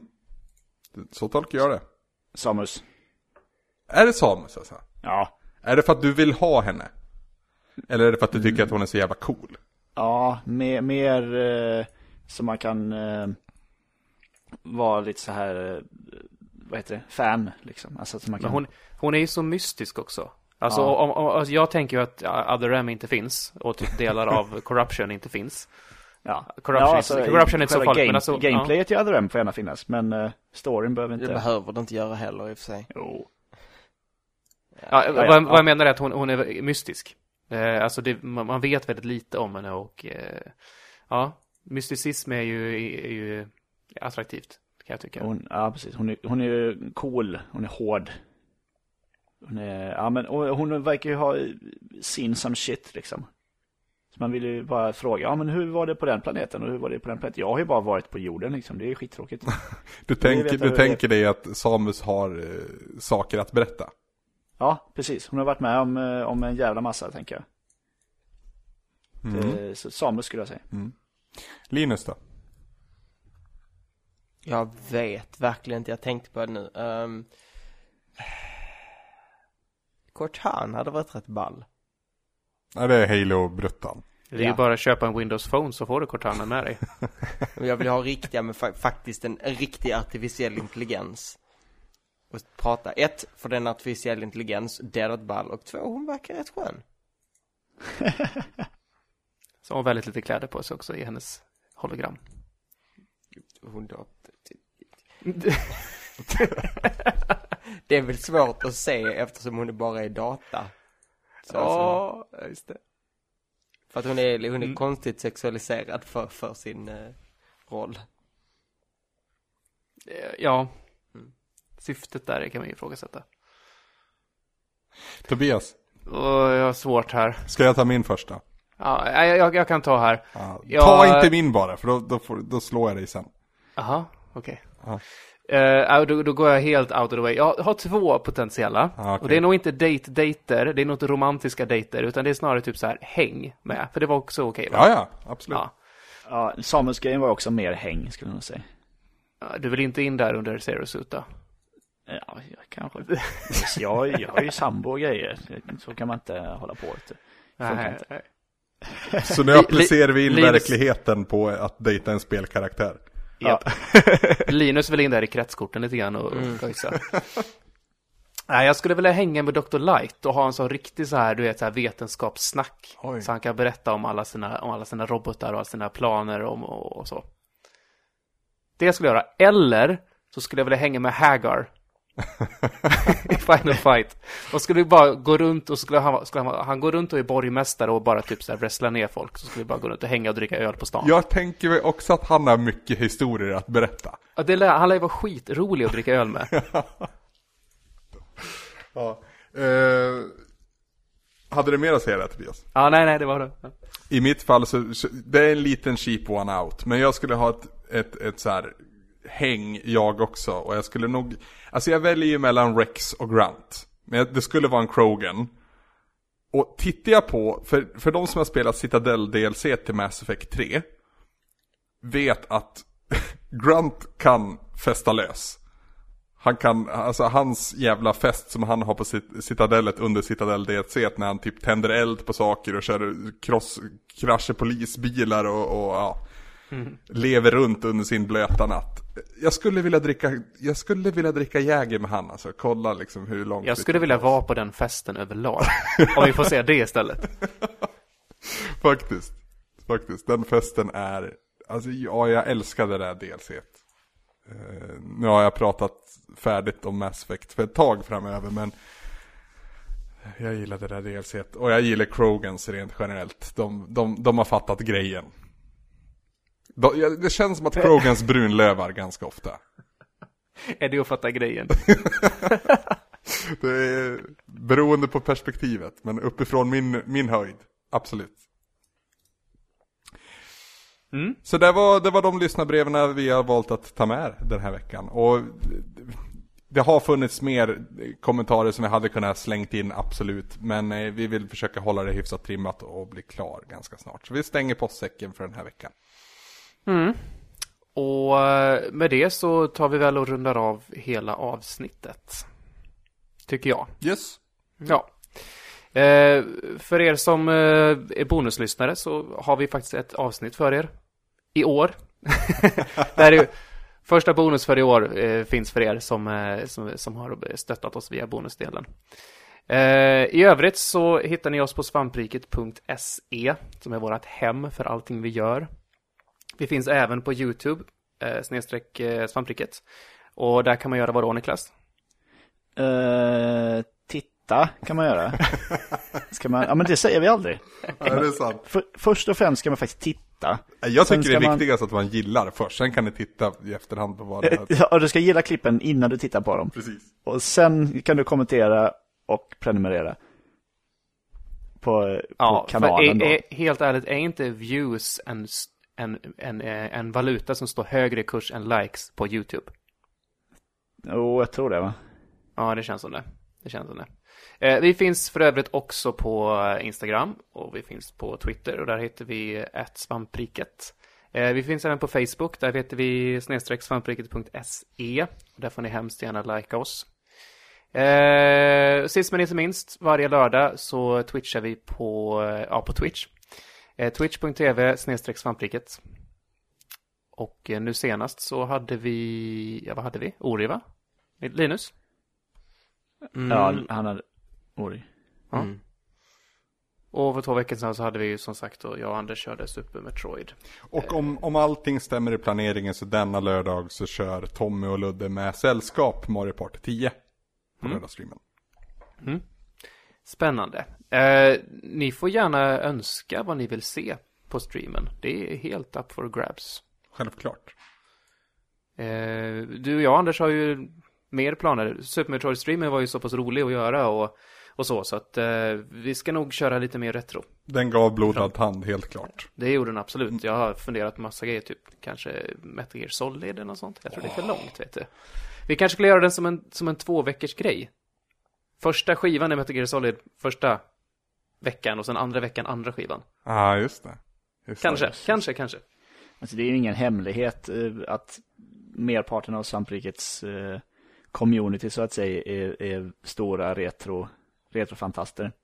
Så det är nog inte, inte helt fel så att säga. Mm. Mm.